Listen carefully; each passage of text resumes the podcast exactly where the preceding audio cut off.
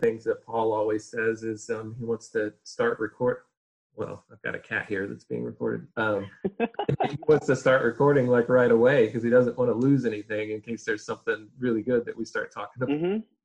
That's true. That's true. I mean, most of when you're editing is just lopping off the beginning or the end when you're doing like intro stuff, but you never know if that stuff becomes important later down the road.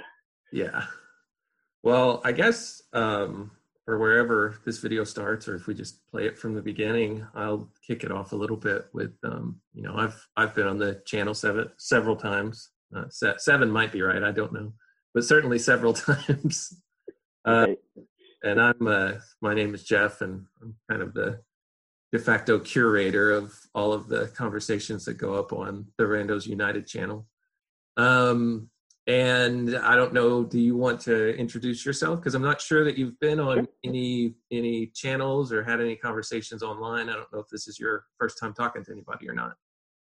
Yeah, this is my first time doing a randos thing for sure, or Paul VanderKlay, or I mean, uh, I can explain how I got involved, but I haven't actually been up online.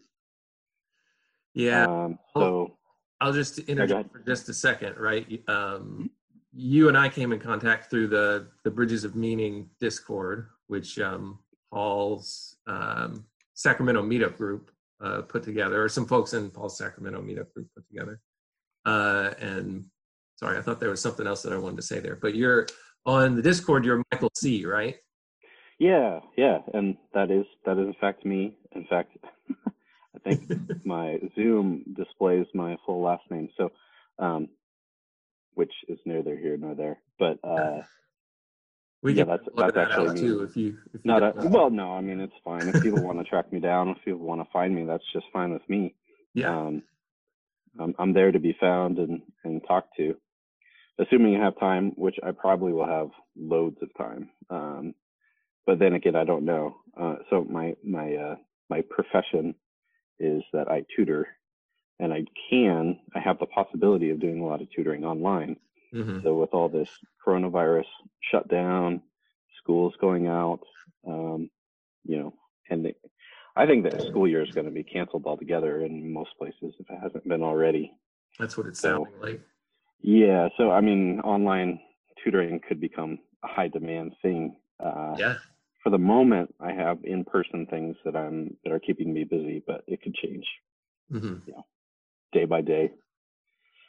And, and then all of a sudden I'll be crazy busy. But I'll, I'll try to respond to people if they want to track me down, talk to me. Yeah. Well, uh, um, yeah. Oh, I'm sorry. I didn't want to cut you off. If there was something else you wanted to say there. Well, I mean, uh, I was trying to think of there. I think maybe you had asked me more broadly about my involvement. I, I don't remember exactly what the question was at this point. I can't remember either. One of the things that I just wanted to ask you is just tell, you know, tell me a little bit about yourself. Hmm, yeah. Yeah. Anything else? Yeah. So, yeah, I will. Uh, so I grew up in Salinas, California, um, and I found my way out here in Tucson, Arizona, where I am really deeply involved with a church, pretty small church called the Village Church. And the Village Church one of the pastors is a guy named Rod Hugen, mm-hmm. and he is a very good friend of Paul VanderKlay's. And they're best buds um, because they were involved with the Christian Reformed Church, the CRC denomination, and they would go back to the Midwest uh, for these like um, meetings of various kinds. It's like the home missions board, I think it was. I'm sure they could correct me with all the details, but in any case, they're high up mucky mucks in the denomination, and they would fly out for these meetings. And uh, since they were both on West Coast time or close enough in Arizona, we don't do daylight savings time, so a lot of times we're the same time zone effectively as the West Coast. Mm-hmm. And they would not be able to fall asleep, and they would spend hours together with everybody else.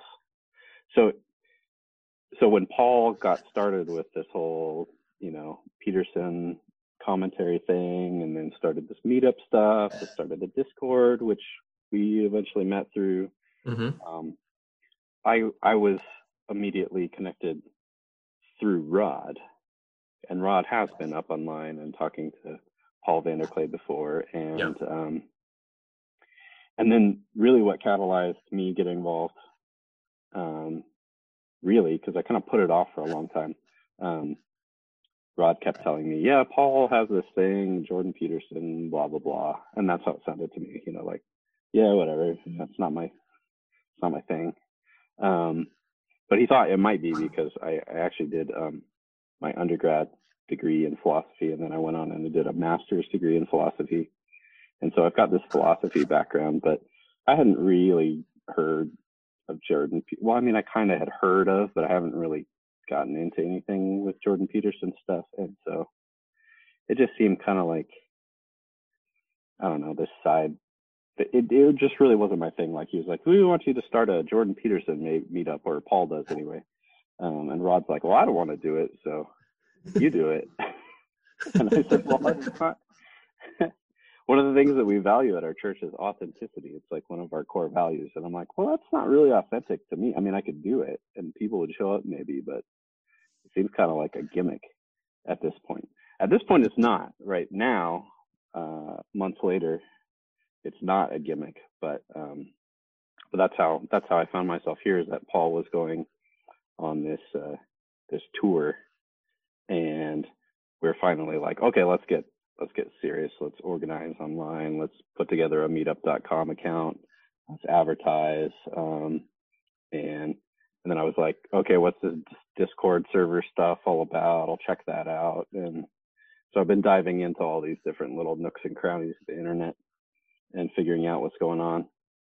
And uh, and then you were posting some really cool stuff about Switchfoot, and so that's that's what that's what brings us here today. Basically, is that I, I realize there's another person out on the internet who likes Switchfoot at least as much as I do. Yeah. Well, that's cool. Um, I uh, oh, I wanted to ask you. You may have said this and I missed it, but how did you how did you link up with the Village Church and meet Rod in the first place? hmm Yeah, that's a that's a really good question and potentially a really long story. I'll try and give it a, like a short version, and we can dive into it longer if you're curious. Yeah. Um, so I started out my college career studying computer engineering. It turned out to be a terrible choice for me, um, but I hammered away at it like a fool, like a fool, kind of like Sisyphus, uh, in a way, uh, rolling boulders, getting nowhere, um, for a good long time until I finally dropped out. Um, and at that point, I really felt like I needed to drop out because I was just done. And um, I spent some time working in a county jail and then I went off to Europe and I stayed at the place this place in Switzerland called L'Abri Mhm. and while I was there I was convinced I actually did need to go back and study philosophy formally not just figure stuff out on my own and so um, a friend of mine who well really good friend of mine guy who had been my roommate through most of my time at college up to that point was going to the University of Arizona for graduate school. His grandparents lived out here, and um, he kind of jokingly said, like, "Well, you know, you're applying to schools. Why don't you just come out to the University of Arizona? We'll be roommates." Um, and the more I thought about that, the more that sounded actually like a really good idea, like the best of my options, because it just it just made total sense. I, why why start out with like figuring out another roommate situation. I knew I loved this guy. He was my, one of my best friends and still is. Um, I'd had a terrible roommate in the dorms my first year. Like, why would I want to roll the dice on that again? So anyway, we we came out to Arizona, and we knew uh, uh, a a girl who was on staff with Navigators at the university already, What's- and What's Navigators? Oh yeah. Sorry, sometimes I throw out these Christian terms. Okay, yeah. So um there are three major like evangelical Christian ministry organizations that operate on university campuses, Hmm. especially in the United States, but really worldwide.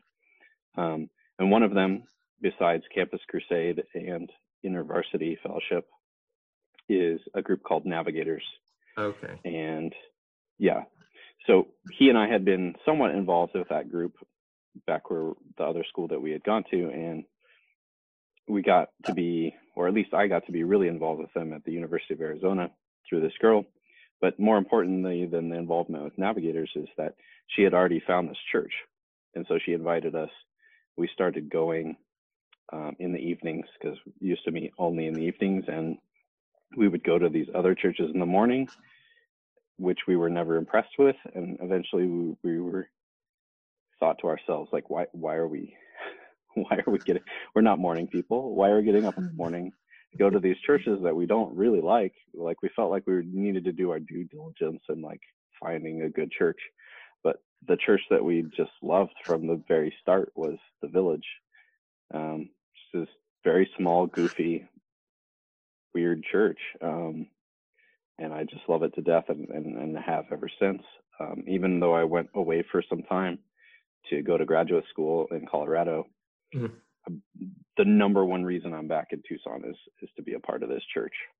And I've been back in Tucson since 2012, so been a part of this church pretty solidly, well, very solidly for eight years, and then um, a couple years back when I was finishing up my undergrad degree, and even I would consider myself still part of the church even while I was gone. Um, a couple of the guys from the church, including one of the pastors, was in my wedding. Oh, so, wow. Yeah, even while I wasn't here. so, yeah, really deep. In fact, I bought a house uh, directly across the street from the guy who's in my wedding, who's one of the founding pastors of the church, besides Rod. And I did that because it's the house across the street from him. um, yeah, like uh, it's a really big emphasis on on close knit community, which is going to be really tough actually um, right now because we are forced apart at least physically mm-hmm. by this coronavirus stuff, um, and we're making big efforts to connect with people, kind of like this. I mean, we're going to use every opportunity we can electronically to to connect with each other, yeah. phone calls, uh, texts, Zoom videos, Facebook live streams. I mean, we're going to try and break it out in every way we can. Yeah, my wife works in a church, and um, this past Sunday they did. Um, well, they always do a live stream of their service, similar to Paul does that at his church, where he has like a. Well, I don't know if he has a live stream, but he certainly records it and puts it on the on Facebook.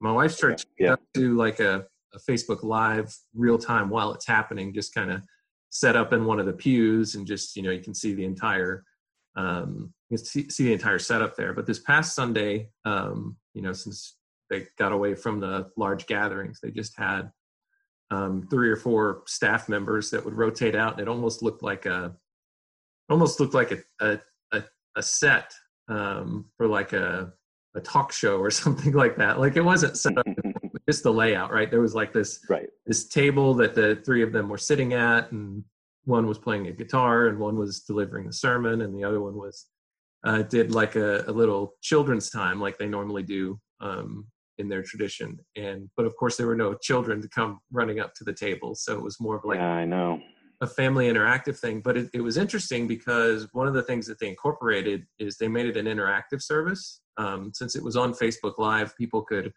real time comment and they could have discussion or they could make comments on what the what the sermon was and it could be like an interactive there was also like questions and answers. So i found that a really fascinating new opportunity that that this limitation had created you know uh, a new thing had come out. And as far as i'm concerned that that was something that i've um, hungered for and have hungered for for a long time out of churches is to be able to have kind of a, a dialogue uh, with the presenter of what's being talked about. Like you know i've watched a lot of youtube videos. In particular i watched the jordan peterson biblical series and after he would give his lecture then he would take questions from the audience right? There would be probably at least a 30 minute to an hour um, question and answer session off of the lecture and I would I would always talk to um, my wife in particular, and I would say,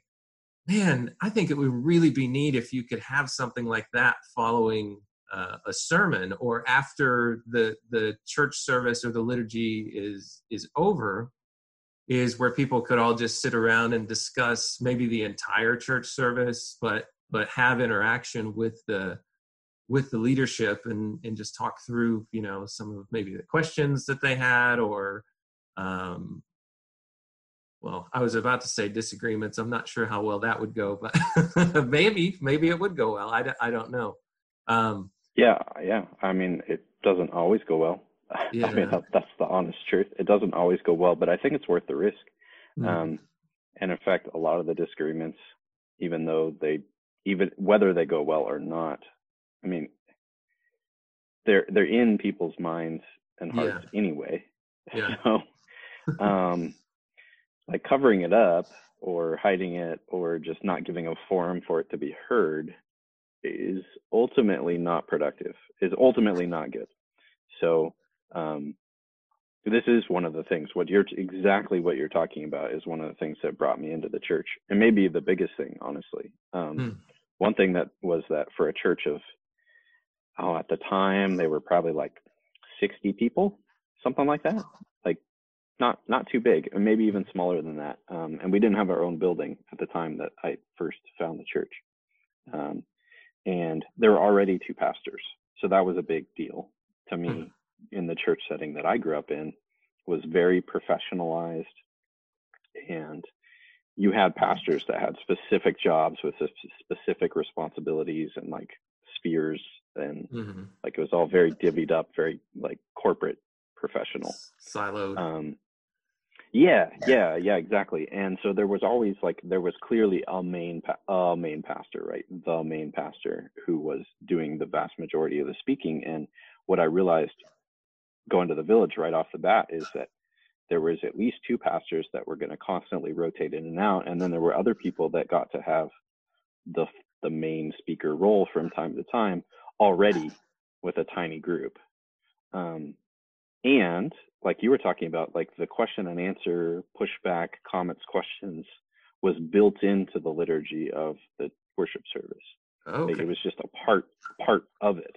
Um, we've gotten a little bit away from that since we've maybe unfortunately professionalized a little bit. Uh, mm. We now have our own building. There are like closer to 200 members of the church, right? So sometimes it's just unwieldy to do the question and answer, but it's a very much a built into the part of what we expect out of when we gather, right? Mm-hmm. So after this sermon is given, then there's an opportunity for people to respond if there's time, right? Time permitting. Mm. Um, and we'll like walk a microphone around the room to people and they'll get to ask their questions or give their comments or um, voice their disagreements even right? So and then and then when the sermon when the service sorry is over completely over um, it extends in a way right into uh, eating together. So our our evening service has always been the way it is and we have dinner after the service is over. And it's we say after the service is over, but in a lot of ways it's just a continuation, continuation of the service. Like yeah. just like yeah, exactly. Like like what you what you said. Like it, it, wouldn't it be great if there's a way for people to stick around and then talk about what the sermon was or whatever you know whatever they want to talk about but mm-hmm. it provides an easy an easy place an easy uh, opening for people to then talk about whatever was said or done during the service including disagreements mm-hmm. and we get to sit down and do that while we're eating dinner.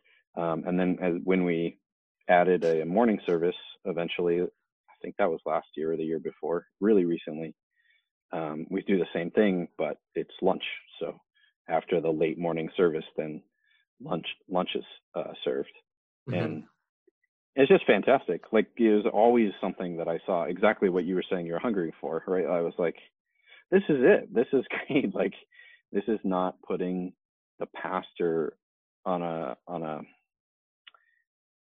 it makes it makes the pastor really accessible mm-hmm. so you have this opportunity to interact with the pastor there's more than one pastor so no one pastor is like the idolized figure who's got all mm-hmm. the answers Um, I'm not saying that our pastors aren't smart or that they're like untruthful or anything like that, but but I mean they are human beings, um, and even though they're maybe wiser, um, have more perspective, done more study on a particular thing than the rest of us, um, they they still from time to time get things a little bit off, and and we as a congregation have a, a chance to or or even if they'll say something maybe just that doesn't it doesn't hit us quite the way that they intend when when it first comes out, and then it gives us a chance to um, have that clarified.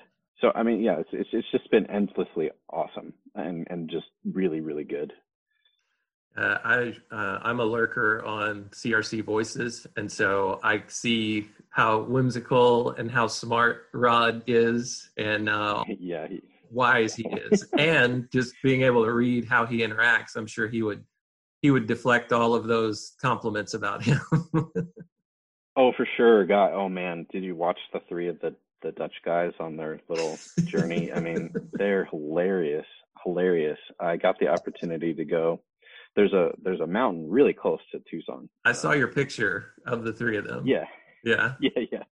So I got the opportunity to like get go in a Rod's SUV uh-huh. uh, up the mountain with them for a good couple hours, and yeah, it was it was hilarious observing the three of them. Um, I'm sure. just this guy I knew said, "I'm convinced that some people. You're familiar with the love language theory? Yeah. Yeah. That sarcasm yep. is one of the love cat languages. You know, uh, for guys especially. You know, like giving each other crap is like right. like the way that you show affection, and, and it's totally true with this group of people. Uh, I, I don't know if it's a Dutch thing, but it seems to be. Oh. Well, then the people I hang out with are, are Dutch too. Not really, but in that way of, of acting, if that is a Dutch thing. I don't know. Uh, on top of it, they're all really tall, with the exception of Job. Job's yeah, Job's short for tall. a Dutch guy. but yeah, that's actually a scientifically established fact that Dutch people tend to be really tall. yeah, it's funny seeing that picture of um, Paul with Jordan Peterson. He's kind of towering above well i don't know how much he's towering above him but then i know rod like towers above um paul so in the pictures that i've seen. It's it's kind of a close call. I think rod's also got some some weight on paul um yeah. Makes him look taller. yeah. mm-hmm. well i mean he's just big. He's a really big guy. Very uh-huh. big guy. Yeah i think he's like something like six six eight mm-hmm. maybe uh, yeah, man, you would not want to mess with him on the basketball court. That's, that's all I'm saying. I would try to stand outside and, and test my luck with how many shots I could hit from far away. yeah, yeah, just exactly. Don't don't go within don't go within the three point circle ever. Yeah. Yeah, I'm I'm six four or six five, so typically I don't have trouble when I played basketball with most people. But then I'd run into somebody like Rod, and I'd be like, I can't I can't get a rebound. I can't really do anything. So I'm just going to wander out here and I'm going to try to find the open person and maybe I'll take a shot every now and then. yeah. So, yeah, you sent that picture of you next to Jon Foreman. Oh, yes. and uh, Luke was there as well. Luke, who is frequently like the main the main voice on on these videos um, he, and he's he is quite on prolific on these videos. mm-hmm, mm-hmm. Yeah, well, I mean, he's got some interesting stuff to say. I watched uh, at least one of them with you and Luke, and I think Sam mm-hmm. on on Rhett and Link and some other related stuff, and and I, I thought you guys had some really cool stuff to say. So you know, I mean, there's a reason why he's featured, because he's got interesting things to share. Yeah. Um, right. But yeah, you are towering over. Like you have like it, it's you're almost double the size. It looks like of like jon Foreman, who's a tiny little guy. yeah, yeah, that was a that was a fun time. That was um that was a birthday present that um my family gave me and my kids uh to go see them. It was about a two hour drive away because they hadn't they weren't coming through Dallas at the time, and I live pretty close to Dallas. Um, and so we had to drive for about two hours, but then Um, we got VIP uh, tickets, so it meant we got to do a meet and greet with the entire band before the show and get our pictures taken with them. And I didn't post a picture of us with the entire band because I couldn't find it whenever I was just trying to throw that up there on Discord. But um, what they do from time to time, at least what uh, the frontman Jon Foreman does from time to time, is after the concert he'll do a little impromptu after show, um, and usually it's like just an, an, acoustic set where he'll sit there and he'll play. Um, in that particular show, he was really exhausted, but they still came out um, and just met with the crowd that was waiting for them and would talk to them. And what I found fascinating about them is you know sometimes people in that position particularly performers i can certainly understand it after you have done an entire show um, you are pretty exhausted. And you know the last thing that you want to do is go meet and greet with people. You know you just want to go and you want to rest and you know they they ride in tour buses and they probably just want to get on to the they want to get some rest i'm sure because it's it's getting late into the evening. And what I found fascinating about the band members um, is they just hung out and talked to the crowd until the crowd went away. They were there and available to talk to anyone that wanted to spend time with them and talk to them and ask them questions and get their pictures taken with them and ask them to sign stuff. And there were no handlers. There was no, okay, that's enough. You know, you've talked to him enough or anything like that. They were just there and available. And there uh, John and Tim. Um, Tim plays the bass in the band, and Jon is uh, lead guitar and lead vocal. Well, not, probably not lead guitar, but certainly lead vocal. Um, they're preachers' kids. Uh, their dad still pastors a church um, outside of well, someplace near San Diego. I can't remember the name of the city. I always get it wrong when I try to say it. In Encinitas. Is it Encinitas? Maybe. I, I can't remember. I've actually even visited that church before. um, oh, really? Oh, okay. Yeah. Uh, yeah, because you were on a Switchfoot pilgrimage, or you were other reasons? We um we were on a San Diego Comic Con pilgrimage, and ah, there we go. Okay, a Marvel I asked, pilgrimage. I asked my now wife, um, who was my girlfriend at the time, you know, it's can we go to the the church? We're not going to be that far away, you know. Can we make a trip? You know, because I was super fanboy, more even so of their dad than them.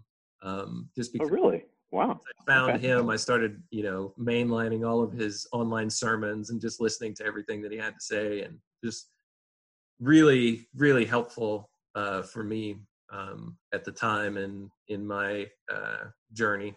Um, so it was good to get to listen to him. And then finally I went to the church and it ended up being on a weekend when he wasn't in town. So I didn't get to meet uh, their dad, but I have, I have briefly interacted with him online. You know, we've uh, we've sent a couple of messages back and forth, just mainly for me to, you know, tell him thanks and what I appreciate about the work that he does. Um, but yeah, what I was going to say is, I think uh, his sons they they absolutely see what they're doing as um, to use church language as a ministry, um, and they just they just see that as a part of what they're there to do. You know, um, is to be there for people and to help people in in any way that they can who want to meet them and want to talk to them and want to um, thank them for what their what their music has done. You know there's so many people that that talk about their music and um, how it's helped them through a lot of difficult periods in their life. Um, mm. i don't know. I one of the things that i really enjoyed about listening to all of their dad's sermons is he in his sermons overtly and covertly mostly covertly but sometimes overtly draws out the meanings in a lot of their songs um, that were just hidden to me before. I was just you know very mr magoo oblivious towards whenever i would listen to the songs. And then when he would go through his sermons you know he would he would mention things and i'd be like wait a second that's in this song that they do. Um, and there's one in particular that's not technically a Switchfoot song. It's one of Jon Foreman's solo songs that uh, their dad drew out in one of his sermons, and it's it's a song called "Revenge." And I'll link to it in the comments if we end up posting this, and I'll certainly send it to you if you you may be familiar with it. It's called. I didn't really get into Jon's uh, solo stuff, but yeah, Yeah. I, I, I might have, I probably have heard it at least once. Yeah, I would I would recommend his solo stuff if you ha- if you like Switchfoot, you'll you'll probably like those songs too. They're a little bit different, but some of them are are really good. They're all good, but some of them are just really fantastic. Um, but he has a song called Revenge, and it's essentially sung in the voice of the thief on the cross who accepts Jesus before he dies and um, it's just it's it's poetry. And if you just listen to the song you wouldn't necessarily know that. So i've kind of given it away. But as you start listening to it you're just like oh that's what this is. You know i had heard the song several times. And then when his dad finally explained it i was like what? I've got to go look up those lyrics and listen to that song again. I had no clue that that's what that song was about. Um, so yeah i i enjoy switchfoot quite a bit on uh, multiple levels yeah, I, I mean, you can find a lot of this song meeting stuff now, like within a few keystrokes online. yeah Um, Yeah. But when you and I probably were first getting into Switchfoot, I mean, you just had to put your headphones on and listen to the album, you know, at least seven times, and then puzzle it over for hours. And, Mhm. You know, talk to your sister. You know, you you listen to this. You know, what do you think this means? And and, you know, and that's what I would do. Because I mean, yeah, the internet was, I guess, there, but it it wasn't. It wasn't the kind of thing that it is now, uh, No. with lots of stuff just easily. You know, I mean, there was barely even song lyrics posted, and nowadays, I mean, right like 50 sites if you Google song lyrics. They're all trying to spam spam you with advertisements as as soon as you land. Uh, but um, yeah, I mean, it was a different world, and and I think that's one of the big reasons I got so into them is that you had, if you wanted to get deep into the lyrics for any band, not just for Switchfoot, but um, you had to you had to do that. Like you had to Mhm. really go dive deep. And I think for a lot of kids growing up today, even though music is extremely important to them, um, because there's not as much of a necessity to do what you and I had to do, I don't know if they get quite as deep into albums or artists Mm, um, or even individual songs because yeah there's so much out there and it's very easy to just click on to the next song or even have it autoplay. I mean, you've got so many things that'll just tell you what you probably like yeah as you go. And and and in a way, it's a shame. I don't know if I've really developed the same kind of uh, depth with very many bands anymore because of because of the way the world is now.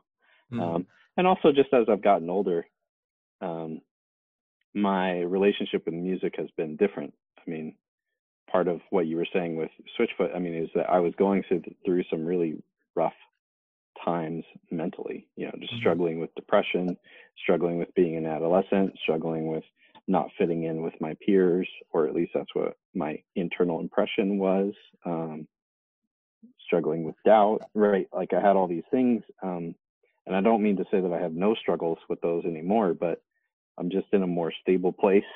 And so, um, and I have like good, close friends, like people, um, that I, I can connect with more than needing to retreat into music to mhm. do it.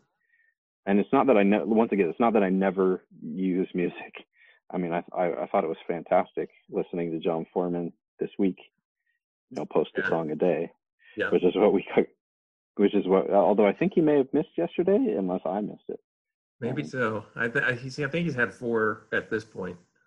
hmm Yeah, well, you know, four out of five is not bad. I mean, it's a lot better than any uh, habits that I start to form on the on the first week. Four out of five is really good. Uh, but I guess what I'm saying is the intensity of my engagement has fallen off as I've gotten older, and that may be just something to do with age. It may have something to do with where I am in life now. you Mhm. know um but as soon as you like pop me in to it then it, a lot of that comes rushing back you know throw me into a switchfoot concert and you know i'll be singing until i can't don't have a voice anymore Yeah. um, right which i do as often as i can really but like I, I rarely drive the two hours like you did that one time anymore Yeah. but I make a point to go see them if if if they're in town.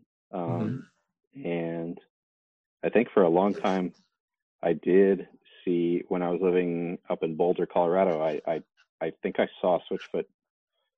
Must have been every time they came out to the Denver Boulder area for a good five years. Mm-hmm. Um, in fact, even one time there was a guy. Um, I was running low on money. and I was a little bit worried about my bank account, and a friend of mine who was also a rabid Switchfoot fan is like, "I'll, I'll spot you the money, man. You can still go to the show." And I was like, "Really? That's so awesome! Like, that's awesome. Why would you do that?" He, and he said, "I remember his his reaction. His his statement was, I was like, why would you why would you do that for me?" And he says, "Well, it's it, it's Switchfoot. It's Switchfoot." Obviously. So, right, right. No, like yeah, exactly. Like that explained it. it yeah. Um. So I mean, I've I've, I've definitely been really into Switchfoot, uh, but I I'm confessing my my drop in. I don't know.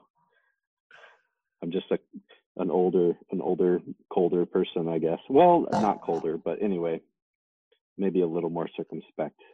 Mm-hmm. Um, yeah.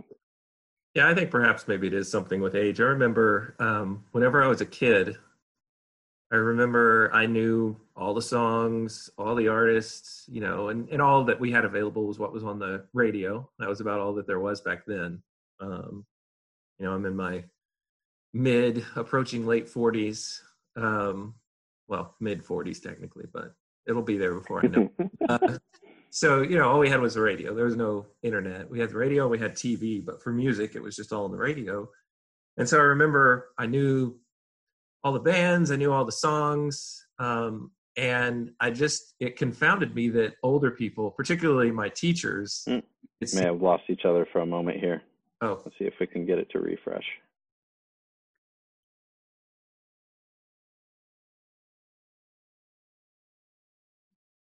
Okay, we went through a little time delay. Yeah, it said my internet connection is unstable. Um, but now, okay. I don't know what the last thing you heard was. Uh, something talking about being in your mid forties, uh, and then and then it got garbled. So, so I'm, I remember I remember yeah. as a as a kid, all we had was the radio for music, okay, right. and you know, like record stores and stuff like that. And there was MTV back then, so you could watch videos. Oh yeah, oh gosh, yeah. Talking about pouring your life into you know different things, right? Like yeah. to listening to the album over and over and over again until you're you know you're the laser on your CD player gave out. Um, yeah, yeah, yeah. But MTV, yeah, music on MTV. Oh man, yeah, yeah, rushing home from school to be like, you know, what's going to be on TRL today? Right. You know, right. Yeah, yeah. mm-hmm. Well, I just remember, you know, older people, um, particularly some of my teachers, they they didn't seem familiar at all with the latest music or anything that was going on. And I remember as a kid saying, "I'm never going to let that happen to me. I'm always going to know what's going on." And yeah, I think it probably is a function of of age and and priorities and you know to use a, a Vervaekean term saliencies. And yeah. and so um yeah now with my kids i'm just like so who is this person again? They'll they'll talk about someone like it's it's someone that's everybody that everybody has known for you know years and years and years. And i go look it up and i'll see that okay this person's song just came out a month ago. Who how, do, how does anybody know who this person is um, right. So right. I think it. I think it is a an age thing. Um, but yeah, uh, one of the things about uh, Switchfoot that I was going to say is I was I was first introduced to Switchfoot by my um, excuse me by my sister-in-law who was in high school at the time but was living with us. Um, she was watching some show. This was like the early aughts, maybe uh, 02, 03. And there was some some TV show that was on prime time. It was called Pepsi Smash. Like they were the ones who yes he was the one who was um what's the sponsoring it and Switchfoot the Crazy in Love cover. Say again. The Crazy in Love cover was that the no, uh, it was their, you know, it was their first hit song that put them in the mainstream, "Meant to Live," and they that was the first time. Was it the first time I'd ever heard it? It may have been. Uh, I might have heard it on the radio too, but I, I this I distinctly remember this is the first time that I actually became aware of Switchfoot as a band, and they played that song. You know, I was just like, ah, oh, Live. just so dun, dun. Yeah. Yeah, and that was a new sound for them. That was um I remember hearing that that year. Somebody shared it with me and was like this new Switchfoot song's gonna blow you away. And and gosh, what was the sound what was the software that everybody was using at the time? It'll come to me. But anyway, you know, you could have this plug-in where it would do all the like um graphics in response to the sound waves Okay. that would that would come on my screen and i one of the associations i have with that song is the kind of swirling um you know visual stimuli that was produced by the sound Uh-huh. the algorithm translating the now. sound into visual yeah. and and i was i was i was blown away just like you were apparently seeing seeing it you know kind of a live format um on pepsi Yes. pepsi smash yeah I, they must have gone on to pepsi smash more than once because uh or some kind of pepsi something or other because yeah, I have a different association with Pepsi and and uh, and Switchfoot. But yeah, keep going. done a they had done a cover of which song? Uh, "Crazy in Love" by Beyonce, Oh, really? the one that has not held up over time because uh, one of the lyrics is, uh, "You know, you got me wishing you'd page me right now." it's a little, Right. isn't it? right? Yeah, exactly. It's like, what page? Page you? What? What are you talking about? Yeah, I, I mean, you and I know, but like, Yeah, there's a there's an entire song, world out there. Yeah, that there's has another no song idea. from that period that is very uh, dated, um, not by Switchfoot, but just from that era, called Beepers. I encourage people to go look that one up. Actually, I Well- discourage people from going to look that up now that I think about it. Mm. Yeah, well, if you've ever watched Caddyshack, right, one of the main characters in the story is Dr. Beeper, right? oh yeah, Which is a which is a gag that so many people have no idea what like they just don't understand. I mean, they probably have an inkling, an inkling of an understanding because they're they're kind of nascent cell phones in a lot of way, but uh, uh, yeah. yeah. There a was such beep- a beeper. Why would it be called Dr. Beeper, right? Right. Anyway. yeah there was such a there were so many um there was such a culture around pagers and beepers back then like you know you'd get paged and you'd people don't even know what we're talking about. But you get paged and you'd see you'd see a phone number on there and you're just like i don't recognize this number. Um and then other times you'd get it from somebody that you knew and you're just like what could they want? It, it can wait you know? And there were little codes that you had too where it's just like if this is an emergency you need to pretext it with 911 or put 911 after it right to tell me this is really important. You've got to call me back right now and uh, Right. I'm sure there were other things too but i just i do Yeah. recall that one Yeah, yeah. Well, uh, what the the Gwen Stefani uh, "No Doubt" song, "Walking Uh-huh. in Your Spider Web," no, spider webs, right? It's all about using caller ID on the ID on a landline phone, yeah right? Like, I mean, it's still a catchy song, but if you listen to the lyrics, right, like you're like, there's so many people that are not understanding what this song is all about, yeah um, in a similar way. yeah. I mean, uh, one another avenue of music for me was ska music. Um, Mhm. which was going on parallel to my obsession with Switchfoot. But Mhm. Switchfoot continues, unfortunately, in, in many ways. Ska is, ska is only it's a novelty item at this moment. Uh, similar to I pagers still love it. Exactly. Yeah.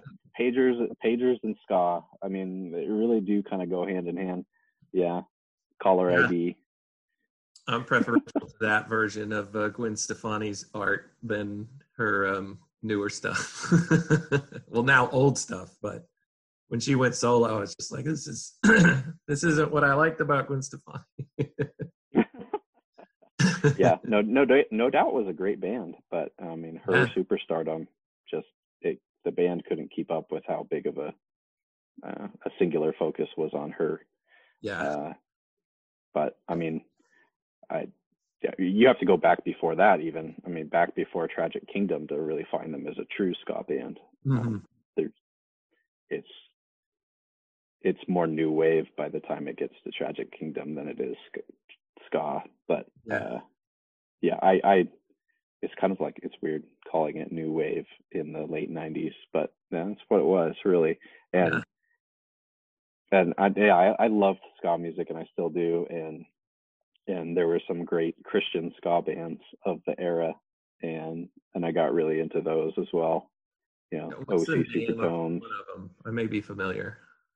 Um, so the Orange County Supertones, um, uh, Five Iron Frenzy, I've heard the of Five Iron. Insyderz, hmm Yeah. uh, the W's, um, and then there were just legions of copycat bands uh, or just small time bands that were around for you know a few months to a few years, and they just you know maybe they went like on one national tour and you know in a 15 passenger van and then they were done right? So I, I mean another reason i got really big into music apart from well i should say how i got into switchfoot um, there was a there used to be these things called cd samplers um, and if you would if you would go to a show or subscribe to like some subscription do you remember subscription service cd Mhm. subscription services yeah That's and it, then yeah. they would send these things out Yep. um, and there was this thing i think it was called the 199 amazing super sampler or something like that and it had all these different christian artists that were breaking out at the same time and switchfoot was on there and that was i think the biggest reason i got into switchfoot is that i heard i played that that sequence of songs over and over and over again and i, I liked the switchfoot songs that were were in there i think one of them was chem chem 6 is it chem 6a I think so. That album, I think it's yeah Legend of Chin, I believe. Mhm. the legend of Chin yeah Yeah, I see. I had I wasn't exposed to Switchfoot prior to the Beautiful Letdown album, um, and so Hmm. Yeah, I ended up having to go back. But anyway, continue. hey it's it's it's great old stuff and um i i later met a guy who's actually a country music star well star is maybe an exaggeration but he's a country musician nationally touring internationally touring in fact okay. um he has like it's a weird it's a weird thing uh, music in the world today is just a weird thing i guess it's kind of always been since like the 40s or 50s where you could become big in another country yes. so the, jo- the joke is always yeah the joke is always like we're really big in you know some ra- throw out some random company uh country right but like it's really and truly the case right like he's really big in europe um because he's a country musician and that's like you know they don't have country musicians really right. It's a novelty. Yeah. Um, yeah, exactly. So uh, anyway, he grew up. Like I don't know how close of friends he was with the F- Switchfoot guys, but I mean, he like palled around in that same uh, crew or Mhm. larger kind of group of guys. Um, and he's a pastor's kid too, so I'm I'm wondering if he has links that I didn't even realize until talking to you today. I didn't realize they were pastors' kids, and Yeah. uh, I didn't know the ongoing nature of their father's church and and I bet they're still deeply connected to it, and because they all live in San Diego. I mean, it's probably a big reason in hindsight why their music is the way it is and why it connects to me so much is the emphasis on community that's just lurking in the background. It's not something that necessarily is front and center in their lyrics, but certainly if you go to their shows and you interact with them, and the more you get to know about them, it's it's it's there all through everything.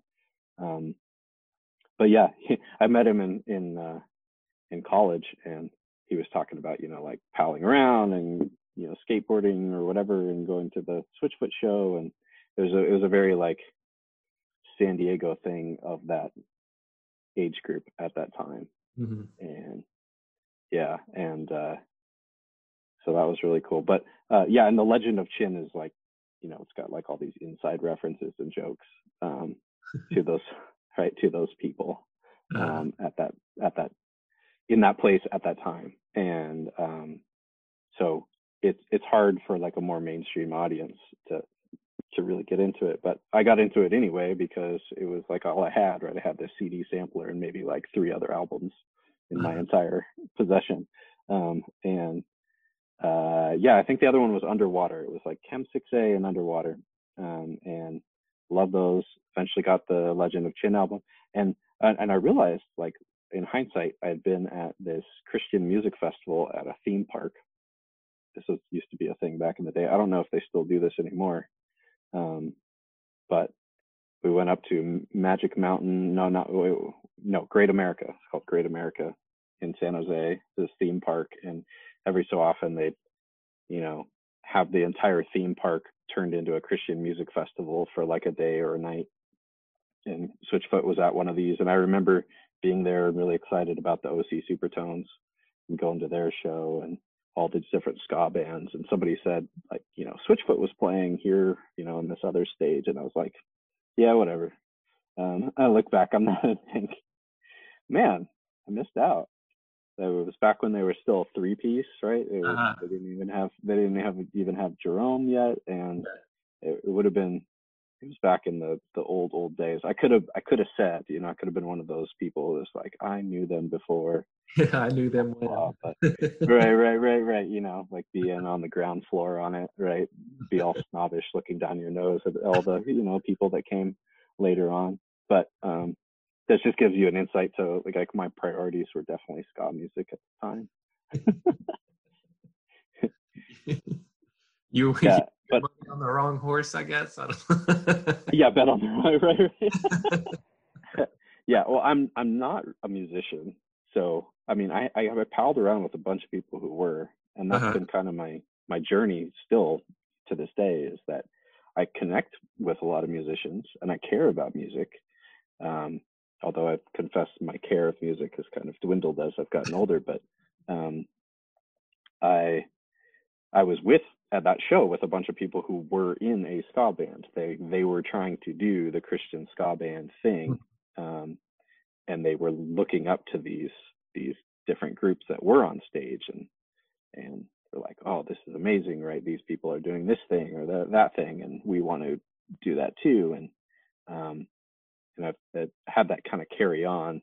So that was one of the things that was going on in the background of my life uh, throughout high school and then in college, I met some guys that eventually became a touring rock band in the kind of like emo post punk style. Um, or power pop would probably be a better. I'd, power pop sounds like such a cheesy, weird name for a genre. It sounds like it's trying too hard, but I mean, it's, it's a decent description of yeah. what they are, right? Like it's like kind of punk influenced pop music. Um, mm-hmm. And or like pop music with an edge, but still but still um, accessible to a mainstream audience. Anyway, so they they formed a nationally touring rock band, and they still from time to time have kind of resurrected from the dead and put something out. Um, and a lot of them are still really deeply involved in making making music to this day. And that was it was it was a weird thing for me to be integrated into this indie rock scene, um, where I would show up you know, just dressed in jeans and a t-shirt, you know, some some uh, sneakers or whatever. And I have no tattoos, no piercings. um, you know, like I I wouldn't dress up for shows. Uh, you know, I wouldn't get my scenester gear on, and I I did you know a lot of these people that would be at these shows. I mean, they were scenesters, you know, in every way. Like they that's how they dressed on a regular basis, or they would but they would really go all out for these shows and um, their entire life revolved around the next show that was happening um, and i liked the music and i was really into it but like i was just i don't know i was just a square white guy and i've been a square white guy my whole life you know, so uh, but i like the music and i palled around with these guys and um, and I, I, I have some insight on the like whole national touring thing, which is what when you were talking about what Switchfoot does on their tours is it just makes it you know 50 times more amazing to know how hard that is to do. Yeah, I mean, it's just really rough. Well, I know, um, like they've. I only know this from like watching their documentaries and just paying as much attention to any kind of info about them that comes out. You know, just being a, a fan type, a stalker type fan. uh, uh, Jon is a very like social person, and so I can only imagine how difficult you know this time of of lockdown is for him. Like he just he loves being around people and spending time with people. It's where he draws his energy from. So I think he's just a, a huge uh, extrovert.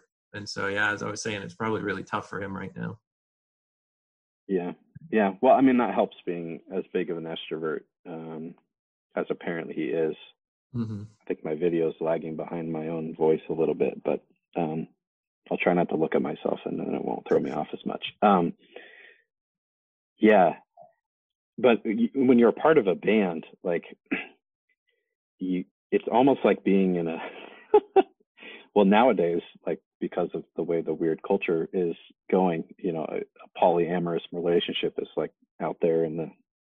Right. But anyway, it's like being married to like five people or 6 mm-hmm. however many, and and you know, so some people are extroverted and some people aren't in the band, and it's it's this really weird dynamic that as a touring band you have to you have to work through mm-hmm. um, and it's it's all the complexity that you might imagine being part of a family or being in a marriage or you know trying to be in a really close knit church community um, it's got all the depth but it also has all of the potential strife mm.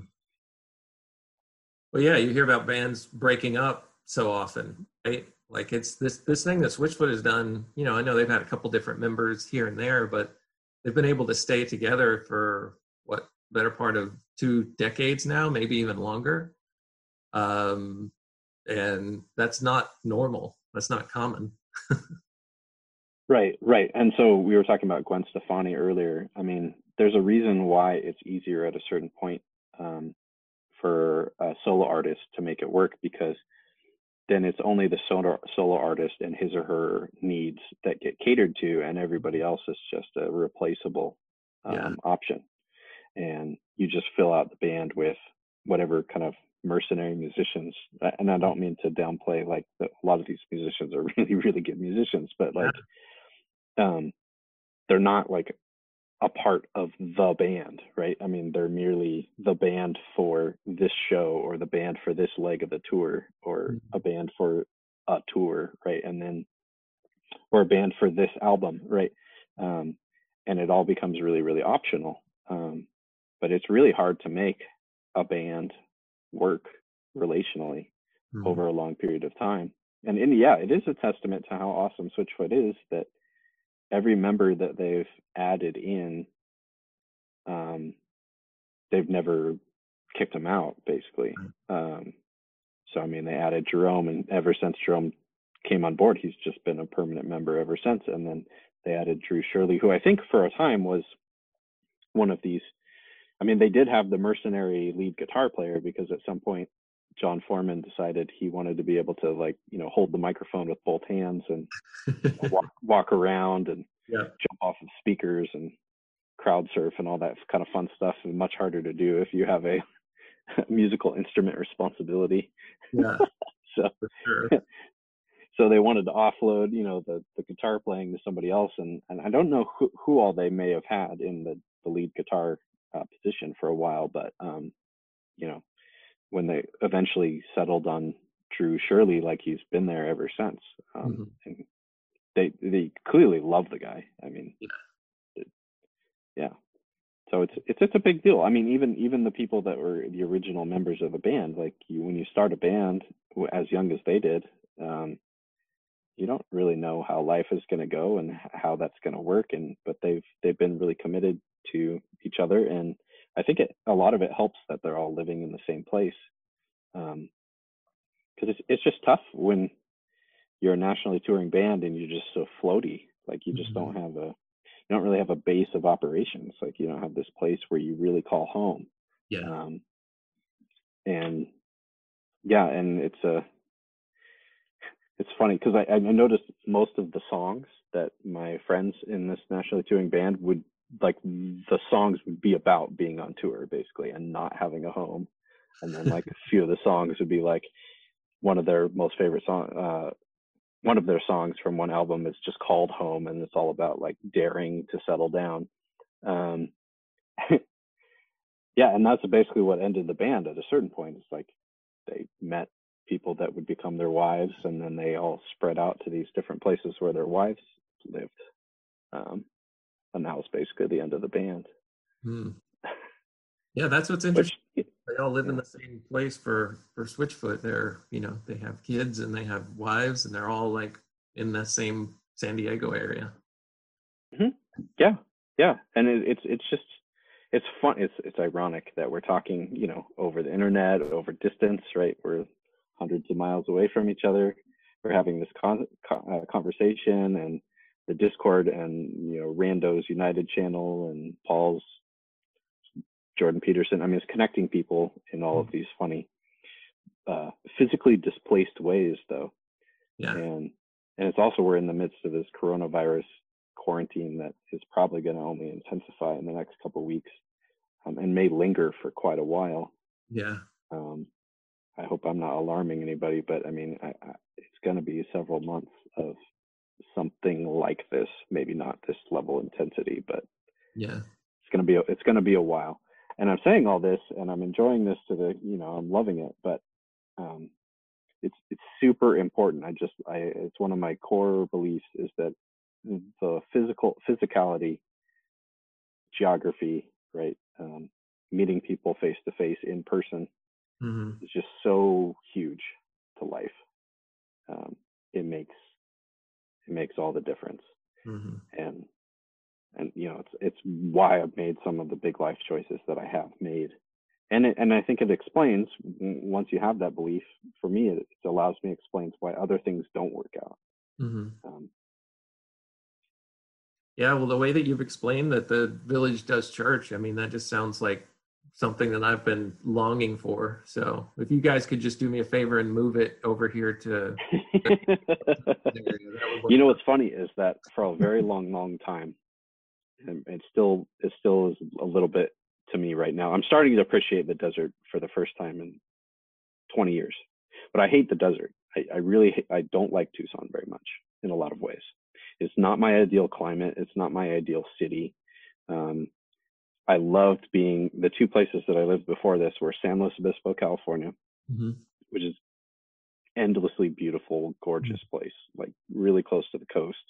It's like, you know, it's everybody's dream location in a lot of ways. And then the other place I lived was Boulder, Colorado, and it's a, you know, the other version of everybody's dream location, right? It's on the slopes of these beautiful mountains that get covered in, uh, you know, champagne uh, snow is what they call it, right? Yeah. Um, and because it's all light and fluffy and perfect to ski in, and Yeah. yeah. right. It's this. So people started to call it in grad school this snow globe of a town. Right. Uh-huh. It's just so perfect that you could put it inside of a snow globe. Right. Um, and right. And then I'm like, okay, so but where do I where am I going to live? Well, I mean, one one gut reaction is, well, it can't be Tucson because I hate that place. Right. Um, but when I think about the people and the church, then it's a whole different matter. Mm. So, I, you know, I'm I'm extremely committed to being here and being a part of this church. And, and it's funny you say like, what you know, do the church move to Boulder? Like, oh, you always say this. Why can't you guys just like move up the Boulder, or maybe we could like go start the church in Flagstaff, Arizona, which is a city that's kind of it's like the third major city in in Arizona, and it's it's like a lot like Boulder Uh-huh. um, and but but we're here and and we're committed to being here and it's it's actually one of the things that we've grown and developed as a church from when I first came here. There was a lot of people my age in college where my stage of life and the Eric our pastor challenged us very particularly on on very many occasions to make a commitment to to be here and preached out of um, Isaiah and Jeremiah about uh, the Israelites, you know, settling down and basically daring to put down roots in a place where they were even exiles, and talks about them, you know, marrying and having kids and planting gardens, right? And then being committed to the good of their city. Mm-hmm. And um, even while even while they're in exile in Babylon, and we've done that. We've literally planted gardens. Uh, at this point, we have a bunch of produce that really needs to be picked at our church, mm-hmm. um, uh, and there are way too many kids, and we took him maybe a little too seriously. Uh, and yeah, but I mean, it's it's it's amazing to look back on these people, um, and and it really is amazing how we have stuck together. And some of us have left, like myself, and then come back. Um, and yeah, uh, if the church moves, like we'll we'll all move. I think if it's not going to happen, but if if say there was some really good reason why we needed to move to Dallas, because mm-hmm. Jeff's there, we need to go, right? Like we need to go get Jeff, right? Um, yeah, well, you know, sillier things have been done, so uh, yeah, we would all move. Like I have no doubt that if there was some reason why our entire church needed to pick up and move, we would all do it, um, or a lot of us anyway. Mm. It, it's it's we're that committed to each other um, and you know, there's a lot of pitfalls to that. I don't I don't mean to put us up on this giant pedestal, but I, I think it's the right way to do things despite the difficulty of it. Yeah. It sounds fascinating. It really does. Yeah, and I've learned this over time. I mean, I've been drawn to it because of my struggles with depression. So, in order to get outside of my own head, I have to go to a place or be part of a group of people that's going to uh, pull me out of myself. Mm-hmm. And and so going to L'Abri was a big change. Um, there's been a few people that have been associated with L'Abri that have been kind of talking to Paul VanderKlay here and there. Um, yeah, Burn. Actually, I I met Burn while I was there. He was a guest speaker um, and like visiting scholar or whatever for a time while I was there. So yeah, I met I met Burn, hung out with him, slipped and fell in the snow and ice with him in Switzerland in the Alps.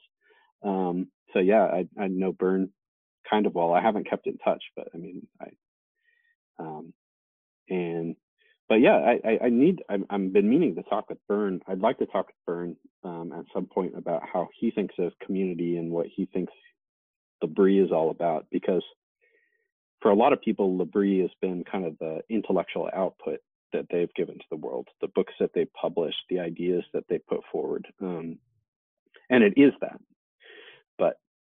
What I found there is that it's the Christian community that's going on.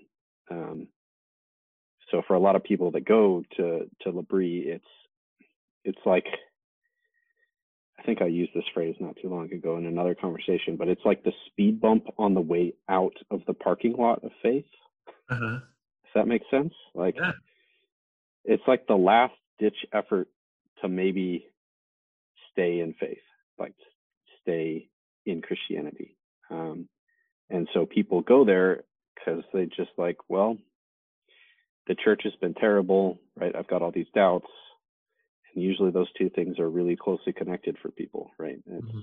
it's not just that i have these intellectual doubts that come out of nowhere but i have these intellectual doubts on on top of or because of the terrible way that i see people in the church behaving or the way that they the church is as a structure or something like that and um, you go to L'Abri and you live with a bunch of people who are not necessarily better people because a lot of you know like the majority of people are going to be all these people, right, that are hurt and moody and doubting, um, and a lot of times kind of lashing out. Um, so the majority of the people are there, but the ethos of the place just kind of captures you, um, or at least it did for me. I mean, some people they they see something going on, but it's not enough to keep them, you know.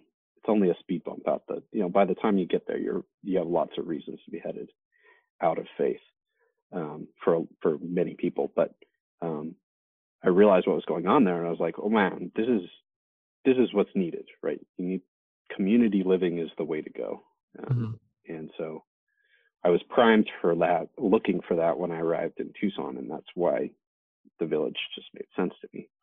Um, and I've been looking for those kind of, kind of opportunities, both to be part of groups like that um, ever since, and also to create them.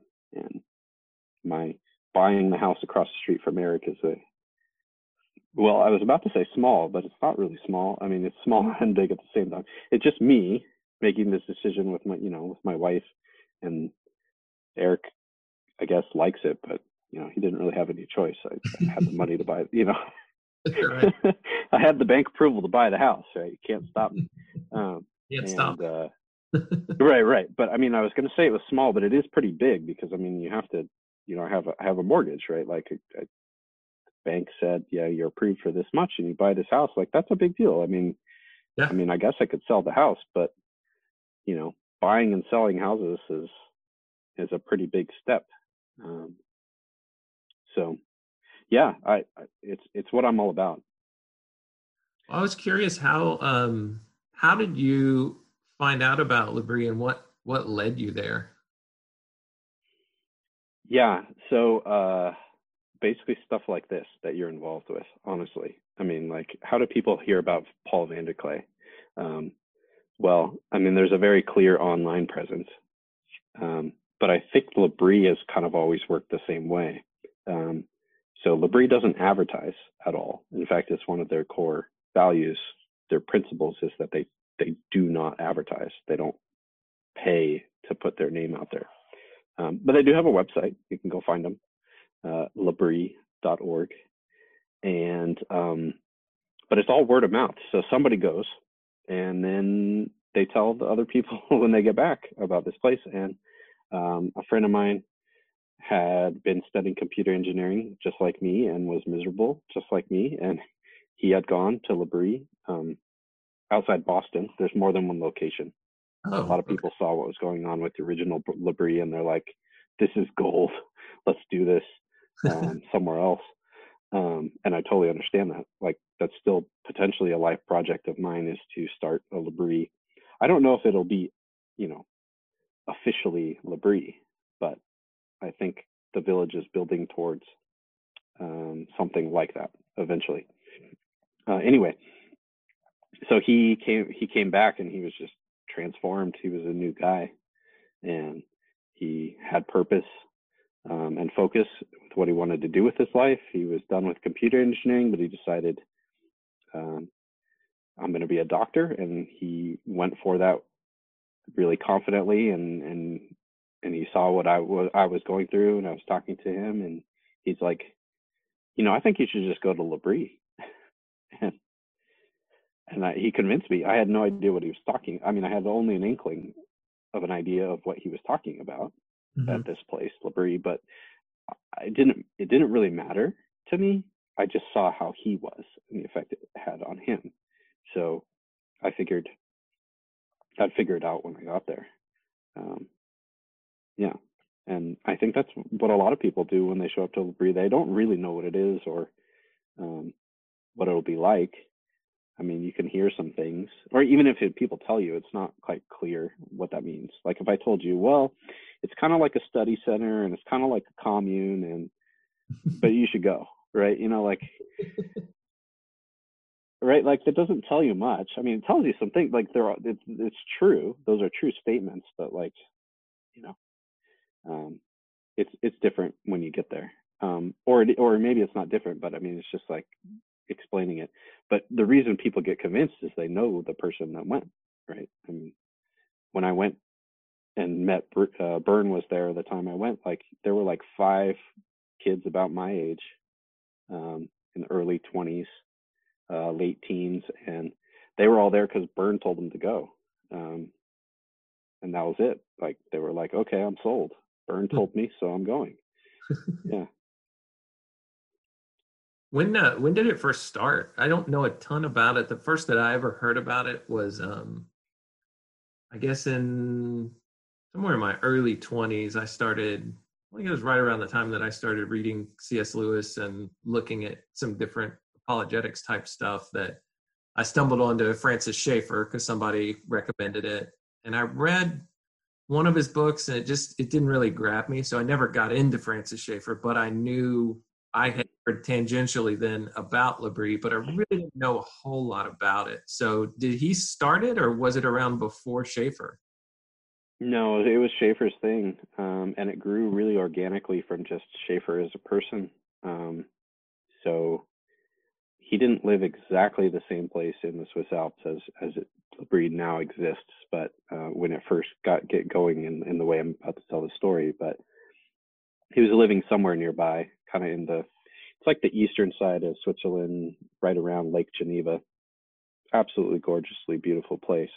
Um, and he was living somewhere nearby, and and he his daughters were starting to go off to college, and they would bring back college friends and roommates to the house for like you know Thanksgiving, other holidays kind of thing, mm-hmm. and um, he was just really impressive to these friends of his daughters because uh, they would ask him questions, the kind of questions that we're interested in on the Discord and with Paul VanderKlay and Jordan Peterson. You know, it was just a very wide-ranging, meandering kind of thing. Like, what do you think about this, and what does this have to do with the gospel, and you know, what is meaningful, what's purposeful, um, um, what's worthwhile in life, right?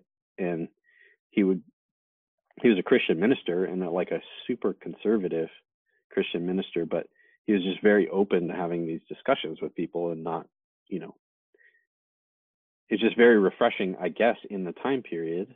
Um, but it still is today because I definitely experience it. I think a lot of us definitely experience it when somebody doesn't tell you, "Oh, that's a dumb question," or like, "You shouldn't be asking that," or even if they don't say that, because like having that kind of nonverbal attitude towards you, even yeah. um, when people don't do that, it's amazing. So he got this reputation for being comfortable with people asking questions that made other people uncomfortable um, and just talking with them and saying what he thought and then carrying on a conversation mm-hmm. um, and it eventually grew to this thing where like people would go seek him out and um, it wasn't like he decided i'm going to do this. It just like word got out. And it eventually coincided with the whole jesus people movement like you know the christianized version of the hippies. Mm-hmm. um, and people heard about francis schaeffer and what he was up to and just like i told you with like just completely word of mouth um, people went to switzerland because they wanted to hang out with francis schaeffer who apparently wouldn't be scared of your question and hang around with a bunch of people who were also likewise interested in stuff like that. And mm-hmm. they just they had people sleeping on floors you know in do- in the dozens uh, you know just like their their houses in Switzerland. And they would just have I don't know dozens of hippies just hanging out at the house. Um, and that's that's how it got started. And you know it's a lot more formalized today but that's the roots of it and it stays pretty true to those roots. You know people mm. come from all over. Um, i mean it's still it's english speaking so it's not there have been L'Abris that have kind of branched out in different places in europe but in a lot of ways it's it's still a pretty uh, expatriate phenomenon like american expatriate. Although you know anywhere in the english speaking world i met people from Australia, New Zealand, England, um, the Netherlands, because apparently every Dutch person nowadays speaks English really well. Mm-hmm. Um, um, uh, you know, in the United States, Canada, South Africa, um, but there's there's some people here and there from you know Germany and South Korea and a few other places. Um, yeah, and and that that's how it got started. I mean, and then all along, Schaeffer's writing books like you heard of and maybe picked up for a moment. I mean, I know you're a huge C.S. Lewis fan, and not, if I had to pick one, it's not even a close contest. I mean, C.S. Lewis is definitely the better writer, the probably the more precise and astute thinker. But um, I mean, there's still a lot that's valuable to Schaeffer's writing and ideas. It's not nearly as engaging um, as Lewis is. But I think what's really cool about what Schaeffer did is really this. I mean, what we've been talking about. Mm-hmm. Um, it really isn't the publishing or the output, as good as that is. um, you know, Lewis doesn't have a Lewisian, you know, center Right. where, you know, where people and and and this is, I think, one thing that Paul VanderKlay has been trying to hammer, you know, again and again and again it's like, okay, so you got this Jordan Peterson phenomenon. I mean, Jordan Peterson is probably as profound as Lewis. Um, but is he going to be like Lewis, or is he going to be? Is he going to leave a legacy like Schaeffer did, Mhm. um, as far as an institution, right? Right. As on, as as far as an ongoing uh, group of people, right? I mean, to make another comparison, like it's kind of between um, Freud and Jung, right? Like, so Freud put out some fantastic ideas, or at least, well, I don't know if they call fantastic might be the might not be the right word, but extremely influential, important ideas. Mhm. But Jung, like, had a movement, right? He had a group of people who, like, they're still Jungians to this day, right? That um, they have a way of life, right? That they're trying to uh, Mhm. continue on.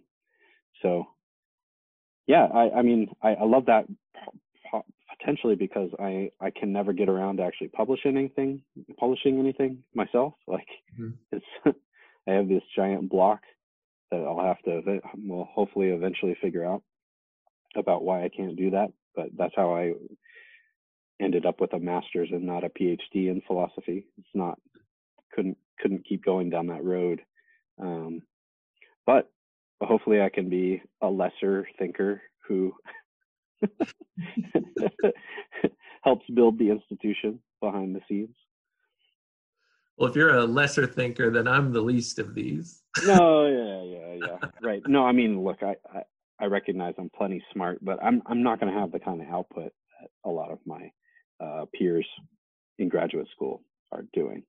I mean, they're going to become famous superstars of academia, and Mhm. that's great. I mean, that's fantastic. Um, I haven't, I don't really want that anyway.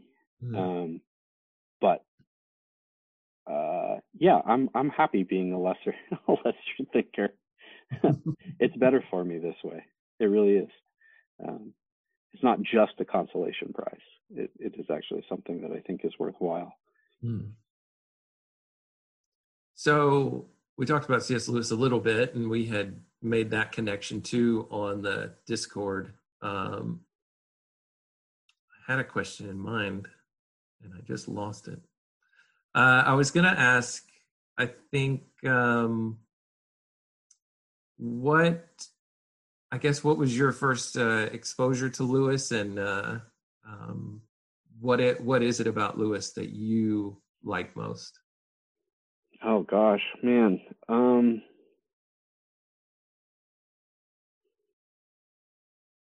the guy's got to be one of the best writers of the 20th century. I, I don't think that's. I think I think I'm confident in saying that.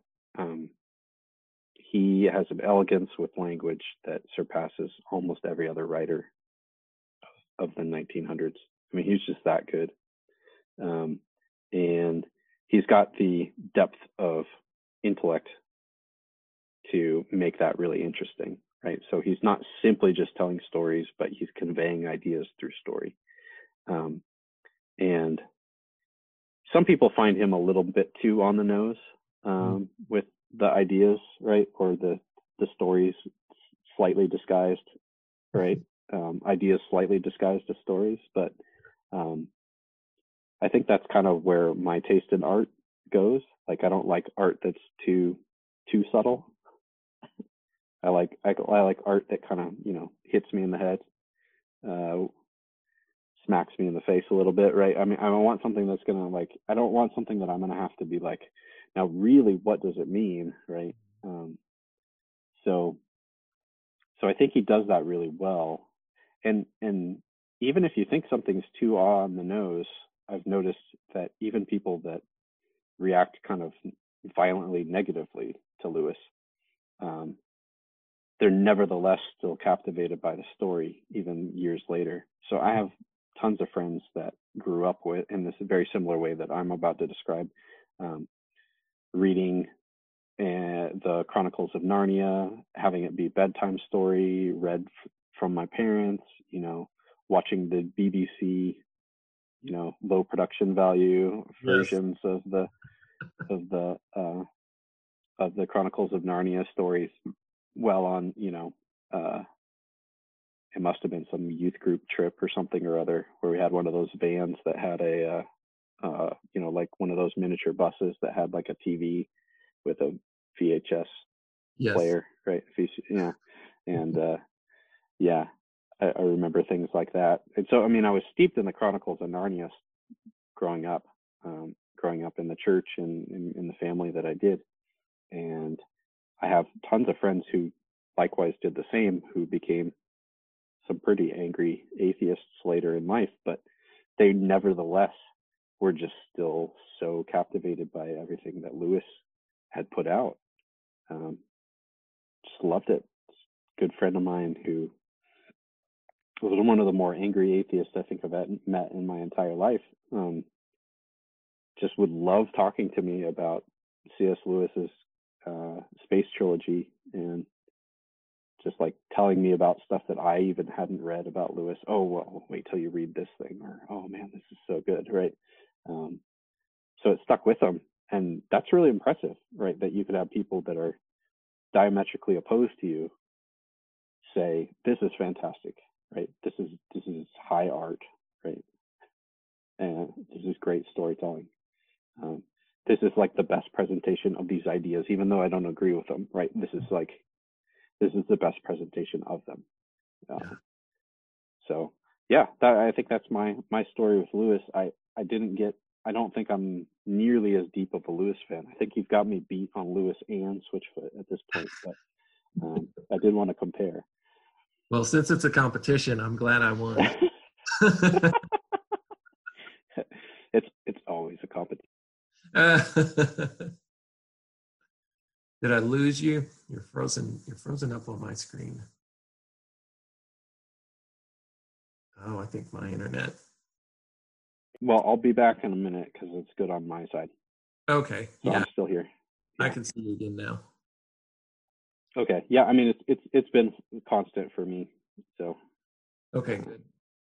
I was looking for something here because I I came across a um I came across a, uh, a little C.S. Lewis poem that I had never heard before. I posted it on the Discord, but I let's see if I can find it. Hang on just a second.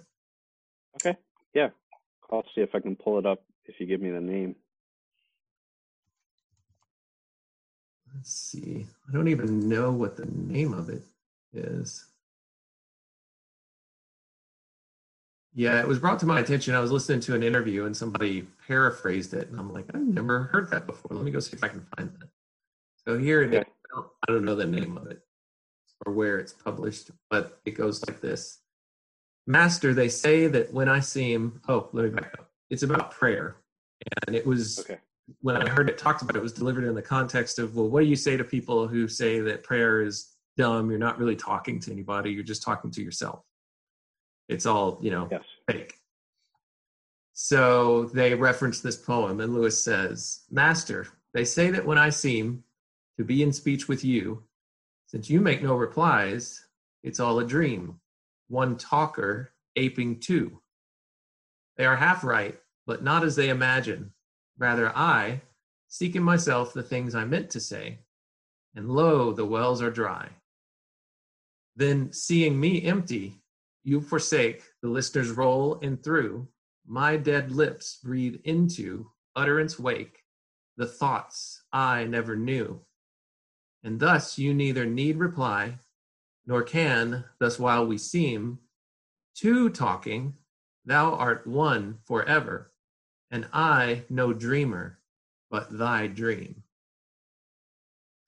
And so I just thought that was so cool because he was talking about um, how okay you you might be right. It might just be one person talking here but it's not in the way that you think it is. It's actually this god that you don't think exists that's actually doing all of the talking and is talking through me. I'm much less real than this than this uh, being that's doing the talking here. Right. Right it's a hard it's a it's a hard one to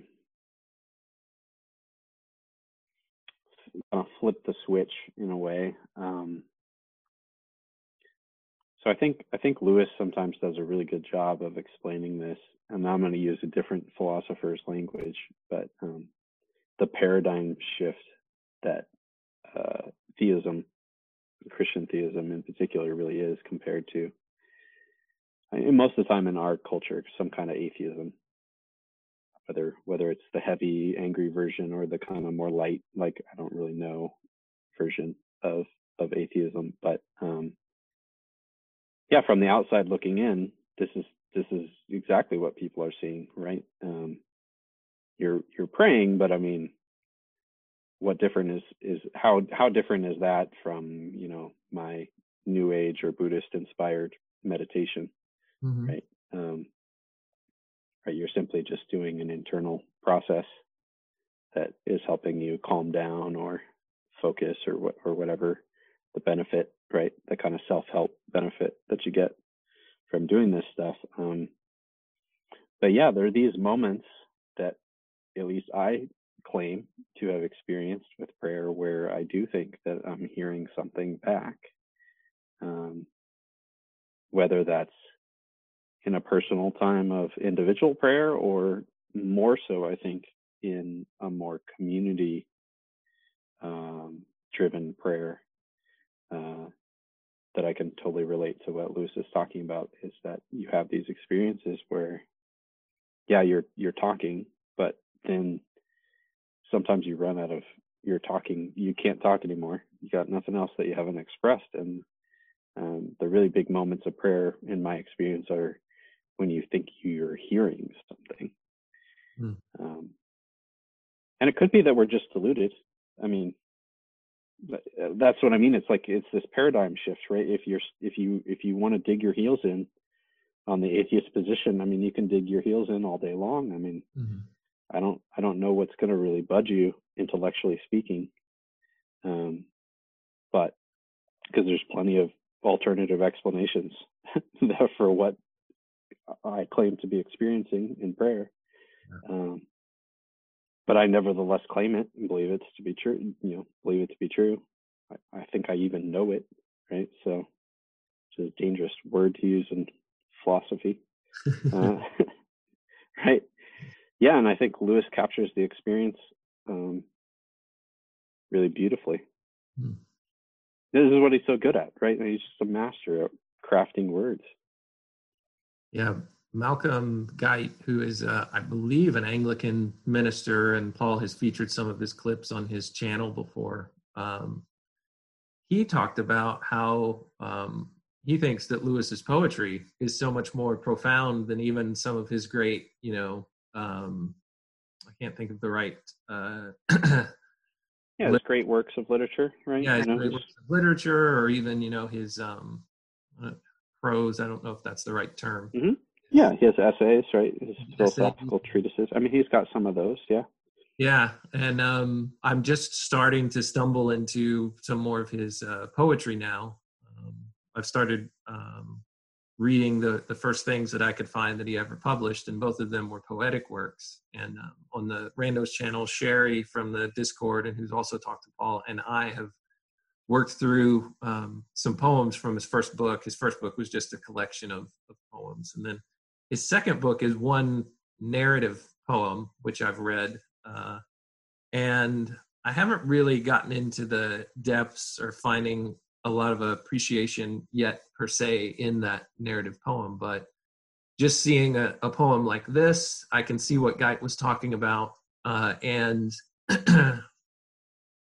there's another one that he sticks in i i want to say it's in miracles. I want to say it's at the very beginning of miracles where he just tells this this story in poetic fashion of this meteor that hits the earth. And i i can't even really you you just have to read it to yeah. sense of of what he's doing with it but yeah poetry is like that. Yeah.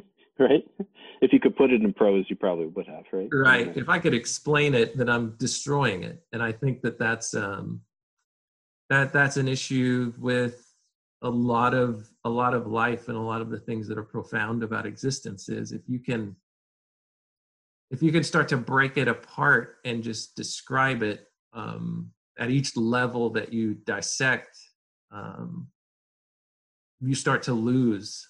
Like the what's what's the saying? Um, something about the sum of the parts. Mhm. The whole is greater than the sum of the parts. And as you start getting breaking all of the parts down, you just begin to lose. And, and perhaps in some sense you understand better, but you know, you might you might be the you might be you might be missing the the forest for the trees as you start to just inspect every little speck of of a thing as you've as you've broken it down. And i think that something about this ties together with um you know you can say well this this is all that that prayer is. And you can you can explain things away but i i feel like you could you could do that with just about anything right? Um well well all that's happening is you're just you're just setting your you know you're just you're just calming yourself down you're doing a practice and uh, there's there's nothing more to it than that.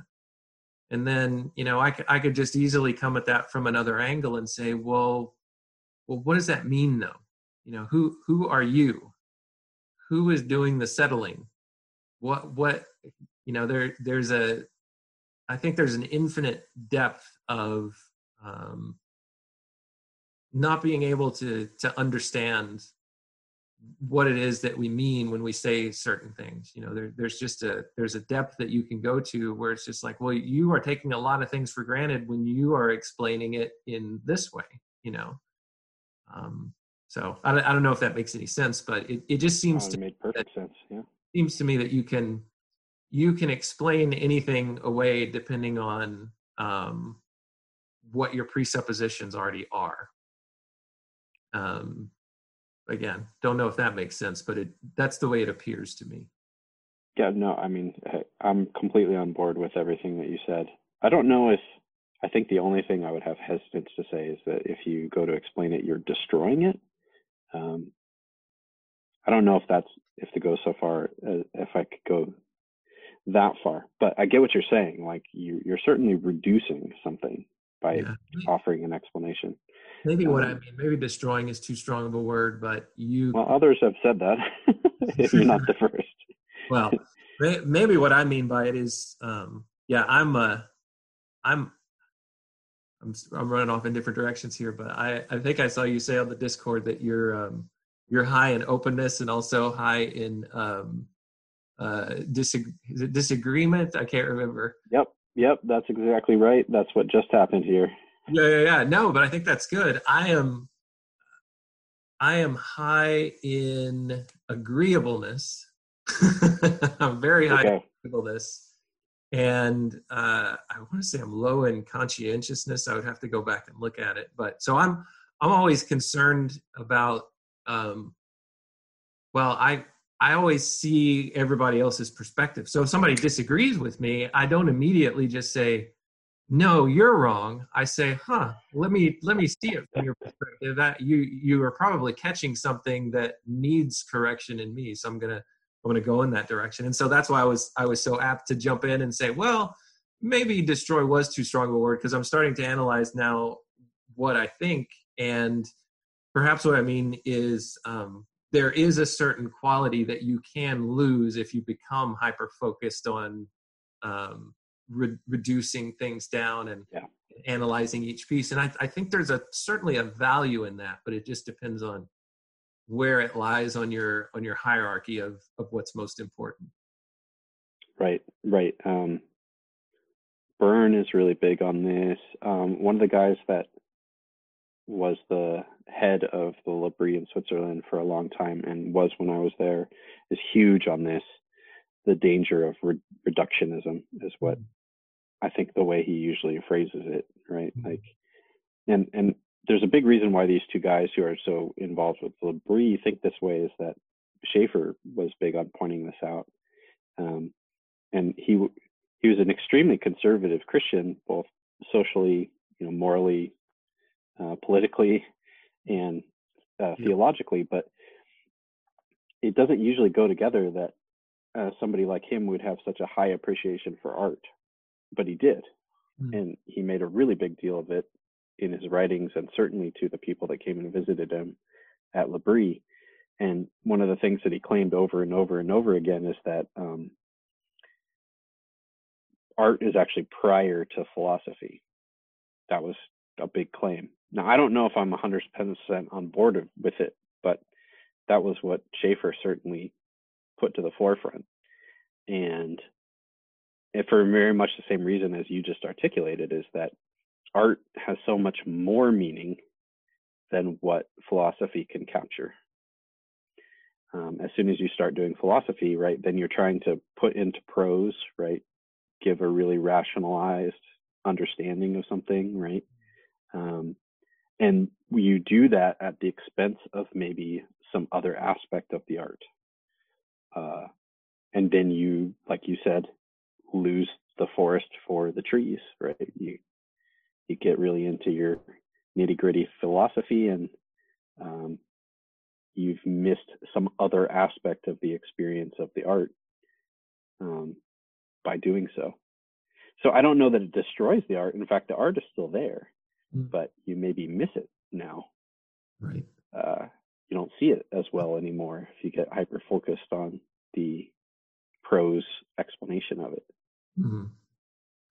Yeah, there's a there's a Lewis essay called um, "Meditations in a Tool Shed," and that uh, that YouTube channel C.S. Lewis Doodle. I don't know if you're familiar with it or not. I haven't yet. No, I haven't seen that. Uh, maybe I'll go check it out. So they recently did a, a version. They they did a treatment of that essay, and it um, oh man it makes it so much more rich to watch them like draw out the different concepts and ideas that lewis is writing about as he's doing these things but one of the points that he makes in in that essay and i know he's made it in other places too is you can't um you can't at the same time analyze an experience and have the experience yeah and i can't remember the examples that he uses but you can't oh what what's a good example well one well i mean it's I, yeah. i've got an example yeah so um you see this all the time and uh, various various people like it's a wide ranging observation that people have made is that you know we've got this device right here that's a camera right mm-hmm. um so i either can experience the moment or i can take a picture of it mm-hmm. But if I take out my camera and I start thinking about how to make the ideal shot, right? Is the lighting right? Um, is this really truly capturing the experience? I'm I'm I'm outside the experience now, right? Yeah. I'm not actually experiencing, and this is one of the things that I've noticed at Switchfoot shows. There's actually a good little connection, right?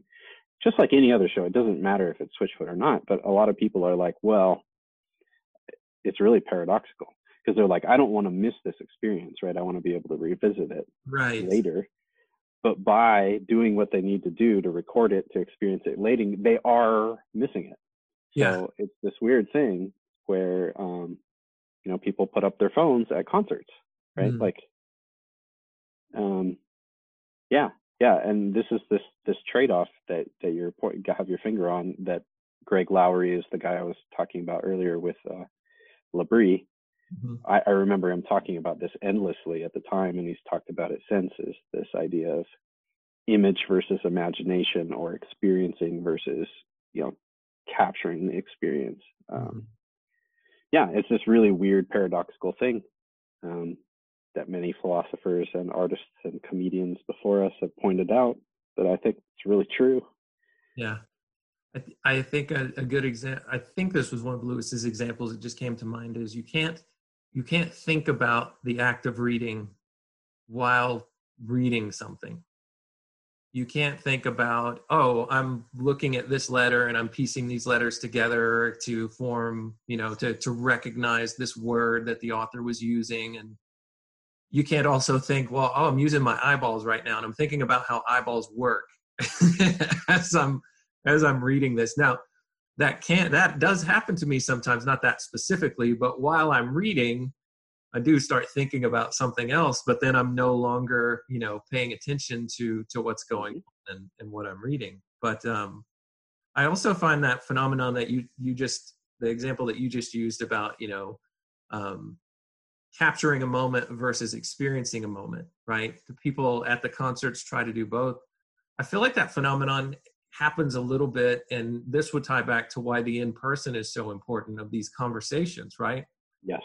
Us recording this right now, and even just in the back of our minds, thinking about the possibility that this could go out and other people could see it, and what are people going to think? You know, it it does alter the the flavor or the the tenor of our conversation a little bit at least at least from my perspective i don't i don't know if anybody experiences this I, I think there's some kind of theory out there as well about um, how people act when they know that there's a camera on versus how they do when when they don't uh, mm-hmm. and um, i feel like to a certain extent that happens here and the rebel wisdom channel has one episode out there where I think they had their first live event together, and I think Bret Weinstein and and his uh, or Weinstein uh, and his wife right.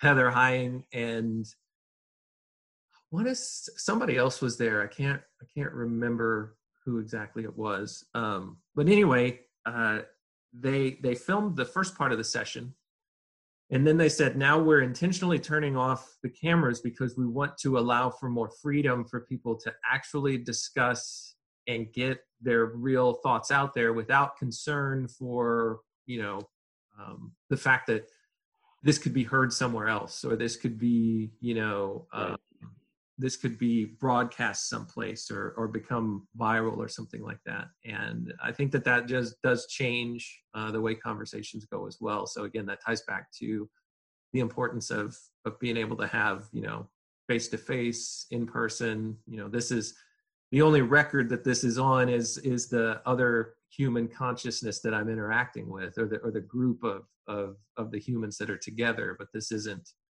this isn't being quote unquote recorded in any other way. Right. No, I think you're 100% right. I mean, yeah, it's true. Although, you know, you you can still push past some of that um, if you get really engaged in certain mm-hmm. ways. It's funny. I think one of my favorite interviewers right now, um, maybe my favorite uh, at the moment, is a guy who uh, makes people eat insanely spicy chicken wings while oh, yeah. he interviews them. and so, uh, you know, the people know that they're doing, you know, a promo thing for their movie or whatever, um, but right. they can't focus on that and keep up the persona because they're eating these insanely hot, spicy chicken wings, right? And so they're pulled out of, right? It's why he has the gimmick, right? It's why it works, right? Yeah. Uh, you need to have somebody that's going to crack that shell right. something or some you know um, but uh, yeah our, our church just started doing a podcast um, called healing the city. That's kind of like our church motto healing the city one person at a time is the full motto. So the podcast is called healing the city and it's really been just individual uh, conversations much like we're doing with mm-hmm. individual church members and uh, I think we started thinking it was going to be like for the wider world in some way, like we were going to offer something out to people outside the church. Mm-hmm. And maybe we do that. I don't know. I don't know who actually listens, but um, it's been really awesome just for our own church to realize things about each other that we didn't know.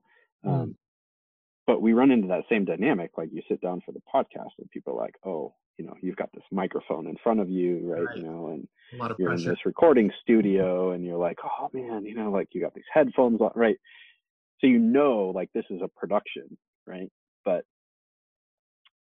i the person i was interviewing with is a, like a longtime friend of mine who very means a lot to me and she was asking me these questions and um, I was going back to these experiences, some of which I told you today in kind of a shorter form, but um, I I just she kind of popped me out of any, any I just was having a really in-depth conversation with her. I was so focused mm-hmm. on that and also trying to uh, articulate as best as I could this experience that I was kind of replaying in my head. Um, so yeah, I I got outside of the little recording studio bubble, yeah. um, and that can still happen. But you're right. Um, there's something really valuable about just not having that around. Mm-hmm. It's just it's just not there at all. Um, and it's what makes being at L'Abri different than what we're doing. Um, as valuable as what we're doing is, right? Or being on the Discord server, or um, you know, any of these other things, right? It's just there's something way bigger. Maybe in some of the same way that you're talking about the art, right? The, I think this is how we got here, right? In your mind, right? The art versus the philosophy that tries to articulate what the art is doing. Mm-hmm. Um, there's something very different about being at a community like L'Abri, a church, a physical church that's meeting, or you know, internet church, right? Like, um, Yeah. and look, hey, if internet church is all we got for the time being, you know, I'm gonna embrace it as much as I can. You know, I'm gonna go for it full bore. But uh, but yeah, I think I think we I think we miss out on an even bigger thing that's going on when we're in person. Mhm. Yeah, I like that. I, do, I really do like that model um, that you guys have uh, that you've explained to me. Now we have had in um, the churches that I've gone to and the one that I go to right now, where sometimes you know a microphone will get passed around, but it's in like a very tight context. Now there, there, you know, it could break wide open and kind of go wide ranging, but it's just um, you know sometimes the microphone would just be passed around and just say hey tell us you know what you're dealing with or tell us you know what's on your heart or something like that um, but just the one where it's like okay well you know tell us what what maybe you heard and, and i don't know if this is the context of how the microphone is passed around q&a or you know but it would just be interesting to me because i've also been in pentecostal um, backgrounds where it's just like Yeah. tell us what you're hearing out of this message you know Ooh, man. Yeah. I've been I've been there too. yeah. It's not it's not the context I grew up in necessarily, but I've I've I've been in those those experiences, uh, those kind of meetings. Mhm. So I know what you're talking about. Just interesting. Um, I could see as a yeah, well, uh, it could fly off the rails. Sorry, we got a little delay. Keep going. I could just see as like a, a church leader how I, it could be kind of scary. Yeah, where it's just like, all right, I let's pass the mic and see what happens. Right. So it's not so we have these values, right? And and we and one of them I've mentioned is is accessibility and another is authenticity. Um I don't think it's actually like one of our stated values, but I mean somewhere in the background one of our values is ama- amateurism as Hmm. in like Eric sometimes says it uh as uh reinventing the wheel like so we so like the the adage is like don't reinvent the wheel. Like take whatever somebody has done and and you don't have to do it again. And and and kind of our way of thinking is actually you need to you need to do it from scratch yourself because otherwise so it's connected to authenticity but it's also about um, making sure that we don't we don't prize the production too much. Mhm. um, so one of the things that I do at the church is I, I, I often am the person that runs the soundboard, like plays with all the little electronic doodads so that the so that you can hear people, you know, that are running microphones and you know playing music and all this kind of stuff. Um, and I learned to do that in a church where it was very much a production, Mm. like extremely professional. Like Yep. they are good at what they do Right. and I don't want to downplay the good aspect of like they they really make like a good show. Excellent was very important. Yeah.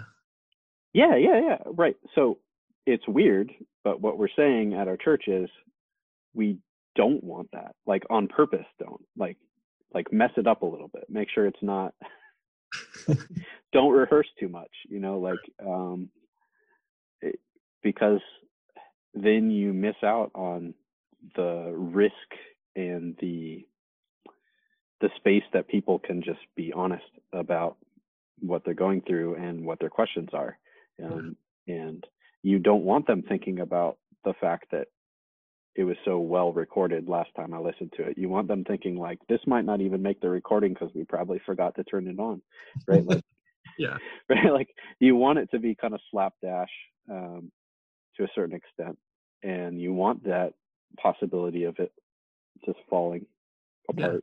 Yeah. That's um, a part of the authenticity. Yeah. Yeah, exactly. Right. I mean, you need to have a little bit of that, at least a little bit, and and we kind of try to bake it into our DNA. No, maybe it's just an excuse that we're not good at certain things. But even if that's true, then uh, it has these side benefits. I think of opening up people to be able to say what they really think.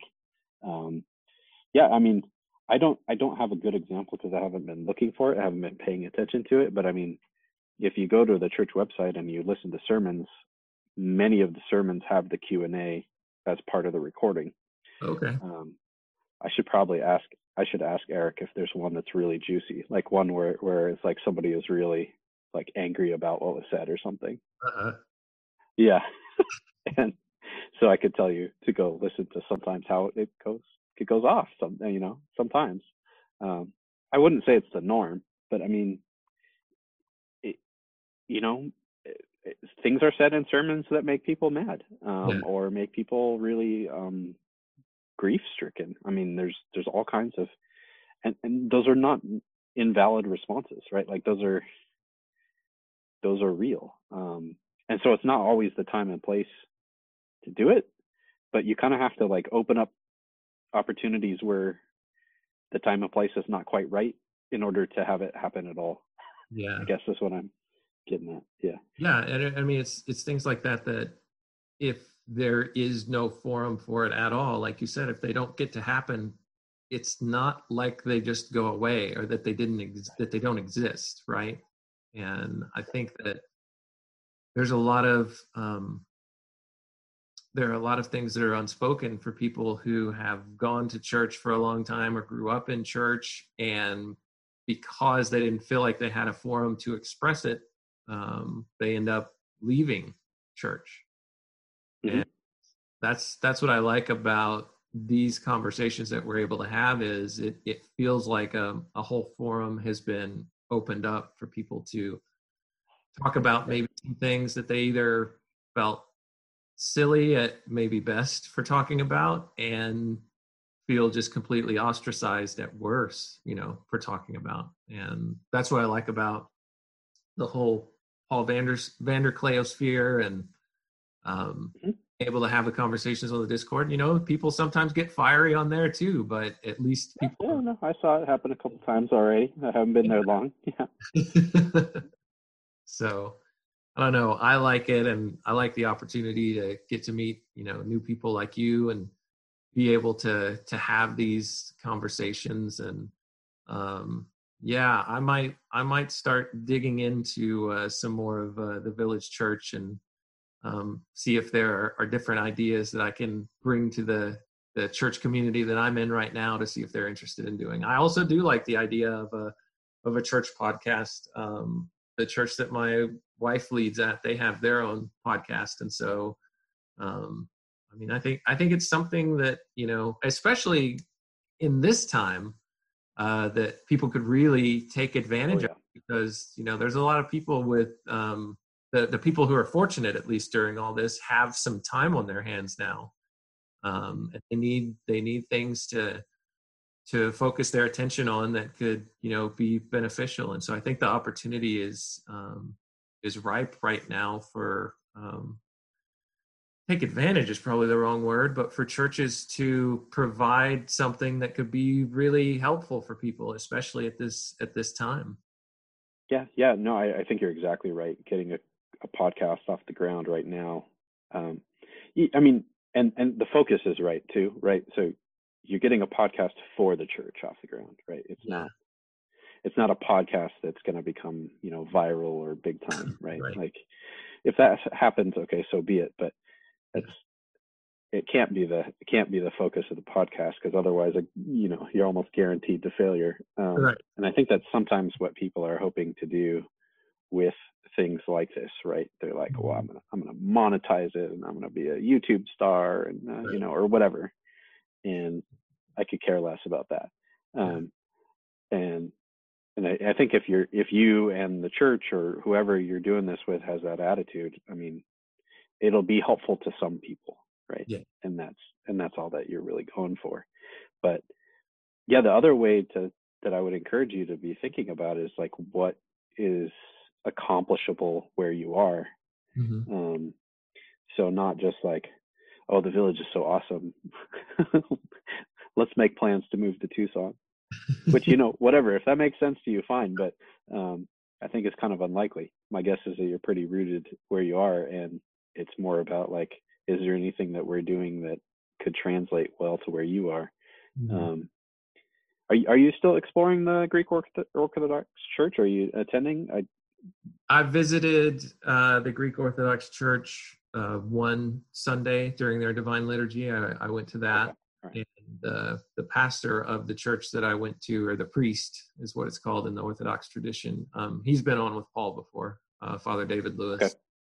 um, and he also hosts um, the local Dallas Jordan Peterson meetup. Nice. Um, he hosts it, and uh, a co-host of it is actually somebody who was in Paul's Sacramento um, Jordan Peterson meetup that moved to to the Dallas area. So nice, you got a ringer.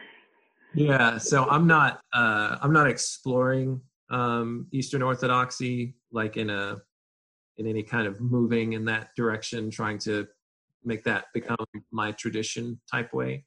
Um, I have been attending uh, and been involved on and off uh, in a local church for over a decade now, and they're in the the Wesleyan denomination. Um, okay, so it's not Methodist, it's not United Methodist in, by name or anything like that, but the the name of the denomination is Wesleyan, and I think they became the denomination as they exist right now back in the early 60s. Um, there were a couple of different denominations that came together to form this one. Uh, but they come out. That's cool. Tradition, yeah. Yeah, I, honestly, theologically, that's probably where I am. It's Mhm. it's just really funny. I'm probably like, I'm probably one of the more anti-Calvinist uh, voices in my church, um, and it's hilarious because uh, we were we have Rod, who's like Mr. CRC, like he could Uh-huh. be like the president of the whole denomination, um, and might still become the president of the denomination before too long. We'll see how things go. then. Right. I mean, yeah, yeah. But um, the church is not a part of the CRC officially. right. Um, so it's weird. They claim us. We don't. We're not sure how we think what exactly our stance should be to the denomination, and we're but we're actively trying to figure that out. I mean, that process is probably derailed for a little bit now, but Yeah. um, um, yeah, we're trying to figure out whether we can or should join this denomination. But um, yeah, it's it's it's laid bare a lot of these tricky little uh, dead ends of theology and Mm. uh, dogmatics and, and all that kind of stuff. Uh, but anyway, yeah, no, I love the village. I have mixed feelings about the CRC. Um, be, they're becoming more and more positive over time. We're moving in that direction. But Mhm. uh, yeah, so you've been a part of this church for about a decade, and you're Yeah. like you're you're in. Yeah, I mean you're yeah, I mean, and for lack of a better word, I've talked about this before. You know, there's the there's the nones and the dones and non affiliated religiously. Um, the the dones, as I understand it, are the people who would still maybe identify as a certain type of religion. So a done could be, you know, somebody out of a Muslim faith or somebody out of a Christian faith uh, or some other faith, but they might say, you know, yeah, I still consider myself that thing, but I just don't go to church anymore. I don't Okay. do something like that. And so I I've I on and off I feel, you know, most in line with a, a done and I've called myself a failing done because I still find myself continuing to go to church, you know. About this that I know is necessary for me. And and, o- an overdone. Yes, uh, yes, uh, yes. I'm over, I'm overcooked. But no, I, I. Uh, so I'm just no, I'm no good at being a done because I feel like yeah, I, I need to keep going. There's, there's something in this that is good for me or good for other people. uh, for me to be there or some combination of the two but i still just feel like there's um there's something lacking and and sometimes it's it's probably tied into certain theological ways of of seeing things um and other times it's just tied to uh not feeling like there's enough um connection uh, like the kind it sounds like you're you're talking about that you guys have more opportunities for conversations to open up. Um, it just feels like the the format of uh, a standard Christian church service in the traditions that I've been in just don't really um, foster a lot of that. Like some of the churches that I've gone to, like they'll have like a Sunday school class before the actual worship service. Um, and then maybe every quarter uh, they'll have some kind of potluck or some kind of event where there will be a, a, the entire church has a meal after the the morning service. Um, and I know that there are different traditions who do stuff like this with more regularity. I know in the Eastern Orthodox, you know, they have a lot of of common meals together, if not after every liturgy uh, on a Sunday. Um, the one that I went to, you know, they had a meal afterwards. But um, so I don't know. Um, I'm not really sure exactly what I'm looking for, but I know that being able to have these kind of conversations is very um, refreshing and very helpful, and being able to listen to them too, not just even being involved in them. But it's one of the things that I appreciate about you know people sharing their conversations on Randos United is you you can sit in and listen and hear some ideas that maybe people are really adept at articulating that you have found deep down inside of you, but just have never been able to to put words to or or make sense of, and, and people are able to help you make sense of those things. And so that's one of the things that I really like about it too. Yeah, another tie-in from Switchfoot. That's why I am a Jon Foreman fan because he writes the songs that I wish I could write. right? He writes the songs that if I knew how to write songs, I would write those. Right. Yeah. At least that's how I feel. I'm like, oh man, that guy said what I yeah anyway uh, i sometimes take stabs at poetry but i've never been able to get my head around song songwriting um, yeah uh, well i mean just some ideas to throw out there that um, i've tried from time to time and they're not necessarily ideal but i mean they could develop into something that you'd find really valuable is intentionally forming a group of people and so it wouldn't necessarily be the whole church but you could find a tighter group of people who you know you're going to go out to lunch with after mm. service right like and that will be our routine right we mm. will we'll go to church and then we're going to go to brunch lunch whatever after the service and the reason why we're doing that is to foster the kind of conversation that we've been talking about i mean mm-hmm. like that's the point of it yeah um, and i did that a lot in college because i wasn't really tied down to a, a particular church community. Um, and and I don't know if I did it consciously, but looking back on it, I think that's what we were up to. Um, and and it, it, it's sometimes hard to do in a church that the the church as a whole, the structure of the church as a whole, is not really mm-hmm. fostering it. But um, it can be done. And if, if, for example, I had to move back home and go to the church I, I grew up in, um, which is like a 2,000 member big show production, right? Like, so you go in, you go into the show and you you experience the show, and it's you know it's like a somewhere between like a concert and a Broadway musical, and yeah, know, yeah. Was, was it non-denominational? Mm-hmm. Well, I mean, officially for a time, it was part of the Presbyterian Church USA. Okay. I mean, that was if you're familiar at all with Willow Creek and the kind of model that Willow Creek has put out to the yeah, world. I went to Willow Creek I mean, Model Church, yeah, down in, in Texas for probably about five years.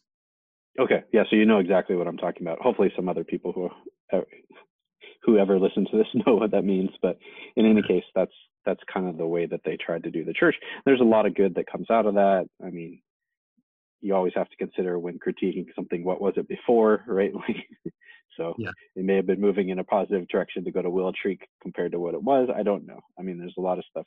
I was just dropped into it. You know, I was like born into the pews there, right? Because my what my friend would always joke, we were born into the pews. He and I um, grow up grow up in this church, and uh, right. So I mean, and now they don't even have pews, right? It's like totally the will. You know, like they're like it's like um, I don't even know what to say exactly. It's kind of like if you went to a a conference, right? Like if you went to like um, a motivational speakers conference, right? You know, Mhm. like they're chairs, right? So they're not pews, but they're like rows of chairs that are like comfy individual seats that could potentially break apart, even though they're not. Anyway, Yeah, like a theater setting or a lecture hall type. Mhm. right, right, right. And it's all carefully crafted. I mean, all of these choices are very conscious. Like they're they're making anyway. So you go to this, and it's a big production, and it's all very nice and polished, and you know, uh, and then and then you and your family go to Costco after or something. I don't know, right? Like, or you go home and you watch the 49ers play on TV. That was that was kind of our our family liturgy uh, growing up for a lot of it. You know, and I don't mean to bash on that. I mean, I got a lot of uh, watching the 49ers with my dad, but um, if I had to go back to that church, I I think I would purposely create that kind of thing for myself and whoever I could get to join in with me, which Mhm. is like I am going to lunch here at this restaurant after church. Join me and we're going to talk about the sermon, right? We're going to talk Mhm. about you know what's going on in our lives in the sermon and how they interact with you know like how does this apply to what Yeah. we're thinking or um, what's going on in our lives or you know what about the sermon just was off or you know like you know all that kind of stuff yeah. um, that's probably the strategy i think i would use I, I, would much prefer it to convince my church to you know serve lunch for the entire church after the service Right. uh, the logistics of that with the way that it's currently set up i don't know that would be nearly impossible because they made all these conscious choices that kind of rule it out. But um ideally that's what i would want. I would want to convince them. No no really like have a meal after the service. It's it's the way to do it's so much better to do it that way. Um but yeah that's probably what i would resort to. Yeah. I'm i don't i don't know if that's yeah go ahead. Yeah. The way that that's set up in the the whole um, Willow Creek model uh, with that large of a number. Yeah, I don't know how you would coordinate something like that, but yeah, I would I would be completely on board with it too. I don't know how we're gonna do it, but let's figure it out. right right right exactly and you know there are churches that ha started in the same place as the church i grew up in and or where the church is now and they consciously moved to you know doing a meal after the service like it was um there's a, a church nearby um you know it's like only a few blocks away in fact and they do that um but one of the reasons they did that is like the pastor who was like the figurehead guy like abruptly left the church right Mm. so um so sometimes disaster provides this opportunity like you were talking about with the coronavirus like maybe now's the time to start a podcast right, Right. maybe something crazy happens with the church and now's the time to roll out the uh the meal after service who knows right Like, i don't i'm not wishing disaster to pull all your church by the way i'm No. just saying like who knows what it'll be that transforms something um Yep. yeah i mean i i get to have more of a voice within my really small church. One because it's small but two because i've allowed myself to be called into leadership at the church Mhm. which is pretty much like eric saying coming over you know my next door neighbor walking across the street and says michael you want to be on leadership? It would really mean a lot to me if you were. And i'd be like all right eric i guess i'll do it. You know, like, right it's it's this it's this friendship thing right i mean like it's not because i'm the best person for the job although i have qualities that are helpful to the church but it's more just like eric asked me to do it so right. yeah well, that's cool. Yeah, those are those are some interesting ideas. I'll have to I'll have to think through it some more and and see what the logistics are. Like, um, you know, some I have. I'm I'm at a station in life too where certain family obligations or ability to have time with my own family just happens to intersect right with when you know I, I would have to choose between Mm, my family that I don't have at any other time during the week or time with my church, you know, group. yeah. You know, it so it all it kind of there's there's like a certain season right now where I can't really do a whole lot about it, even if I wanted.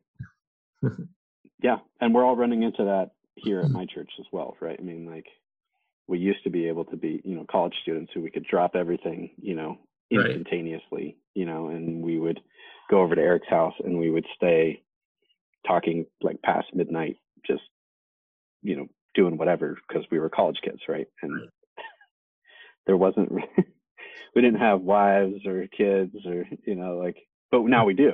Now we do, right? And so, um, my really good friend who I came like a big reason why I ended up in Tucson and at the village and going to the University of Arizona and all this stuff, right? Like I I don't it's funny, I called him the other day on my phone or texted him. I think I sent him a meme or something. It was like he's an engineer and it was some kind of funny engineering meme.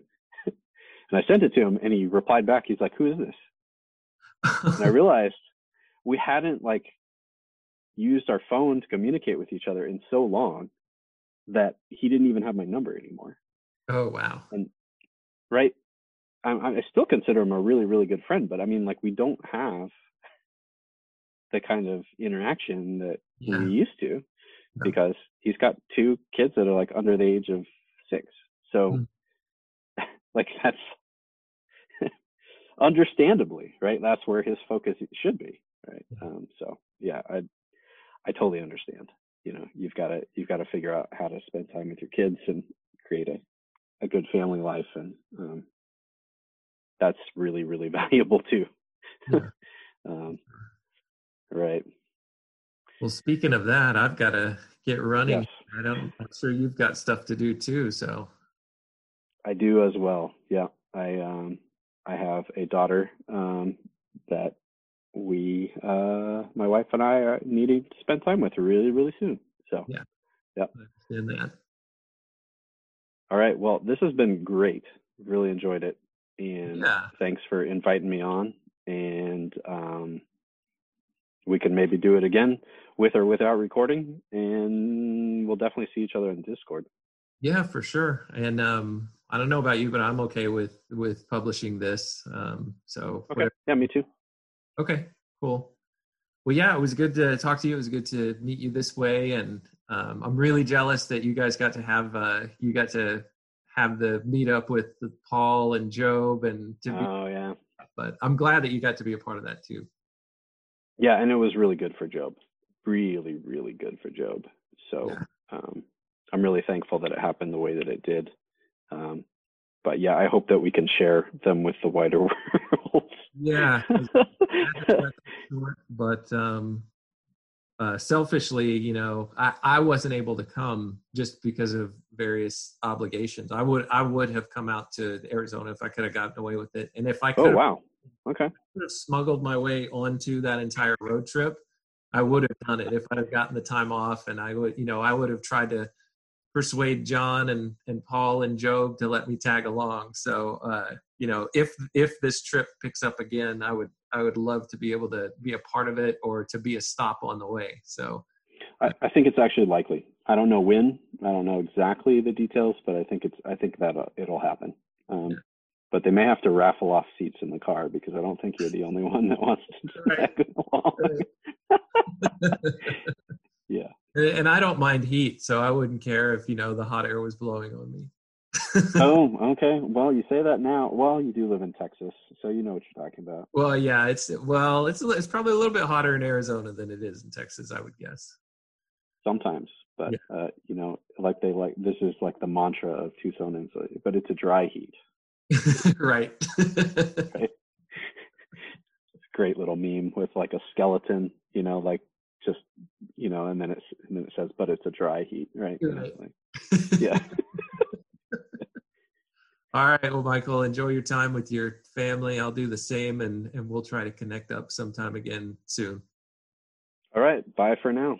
All right. Bye for now. Take care.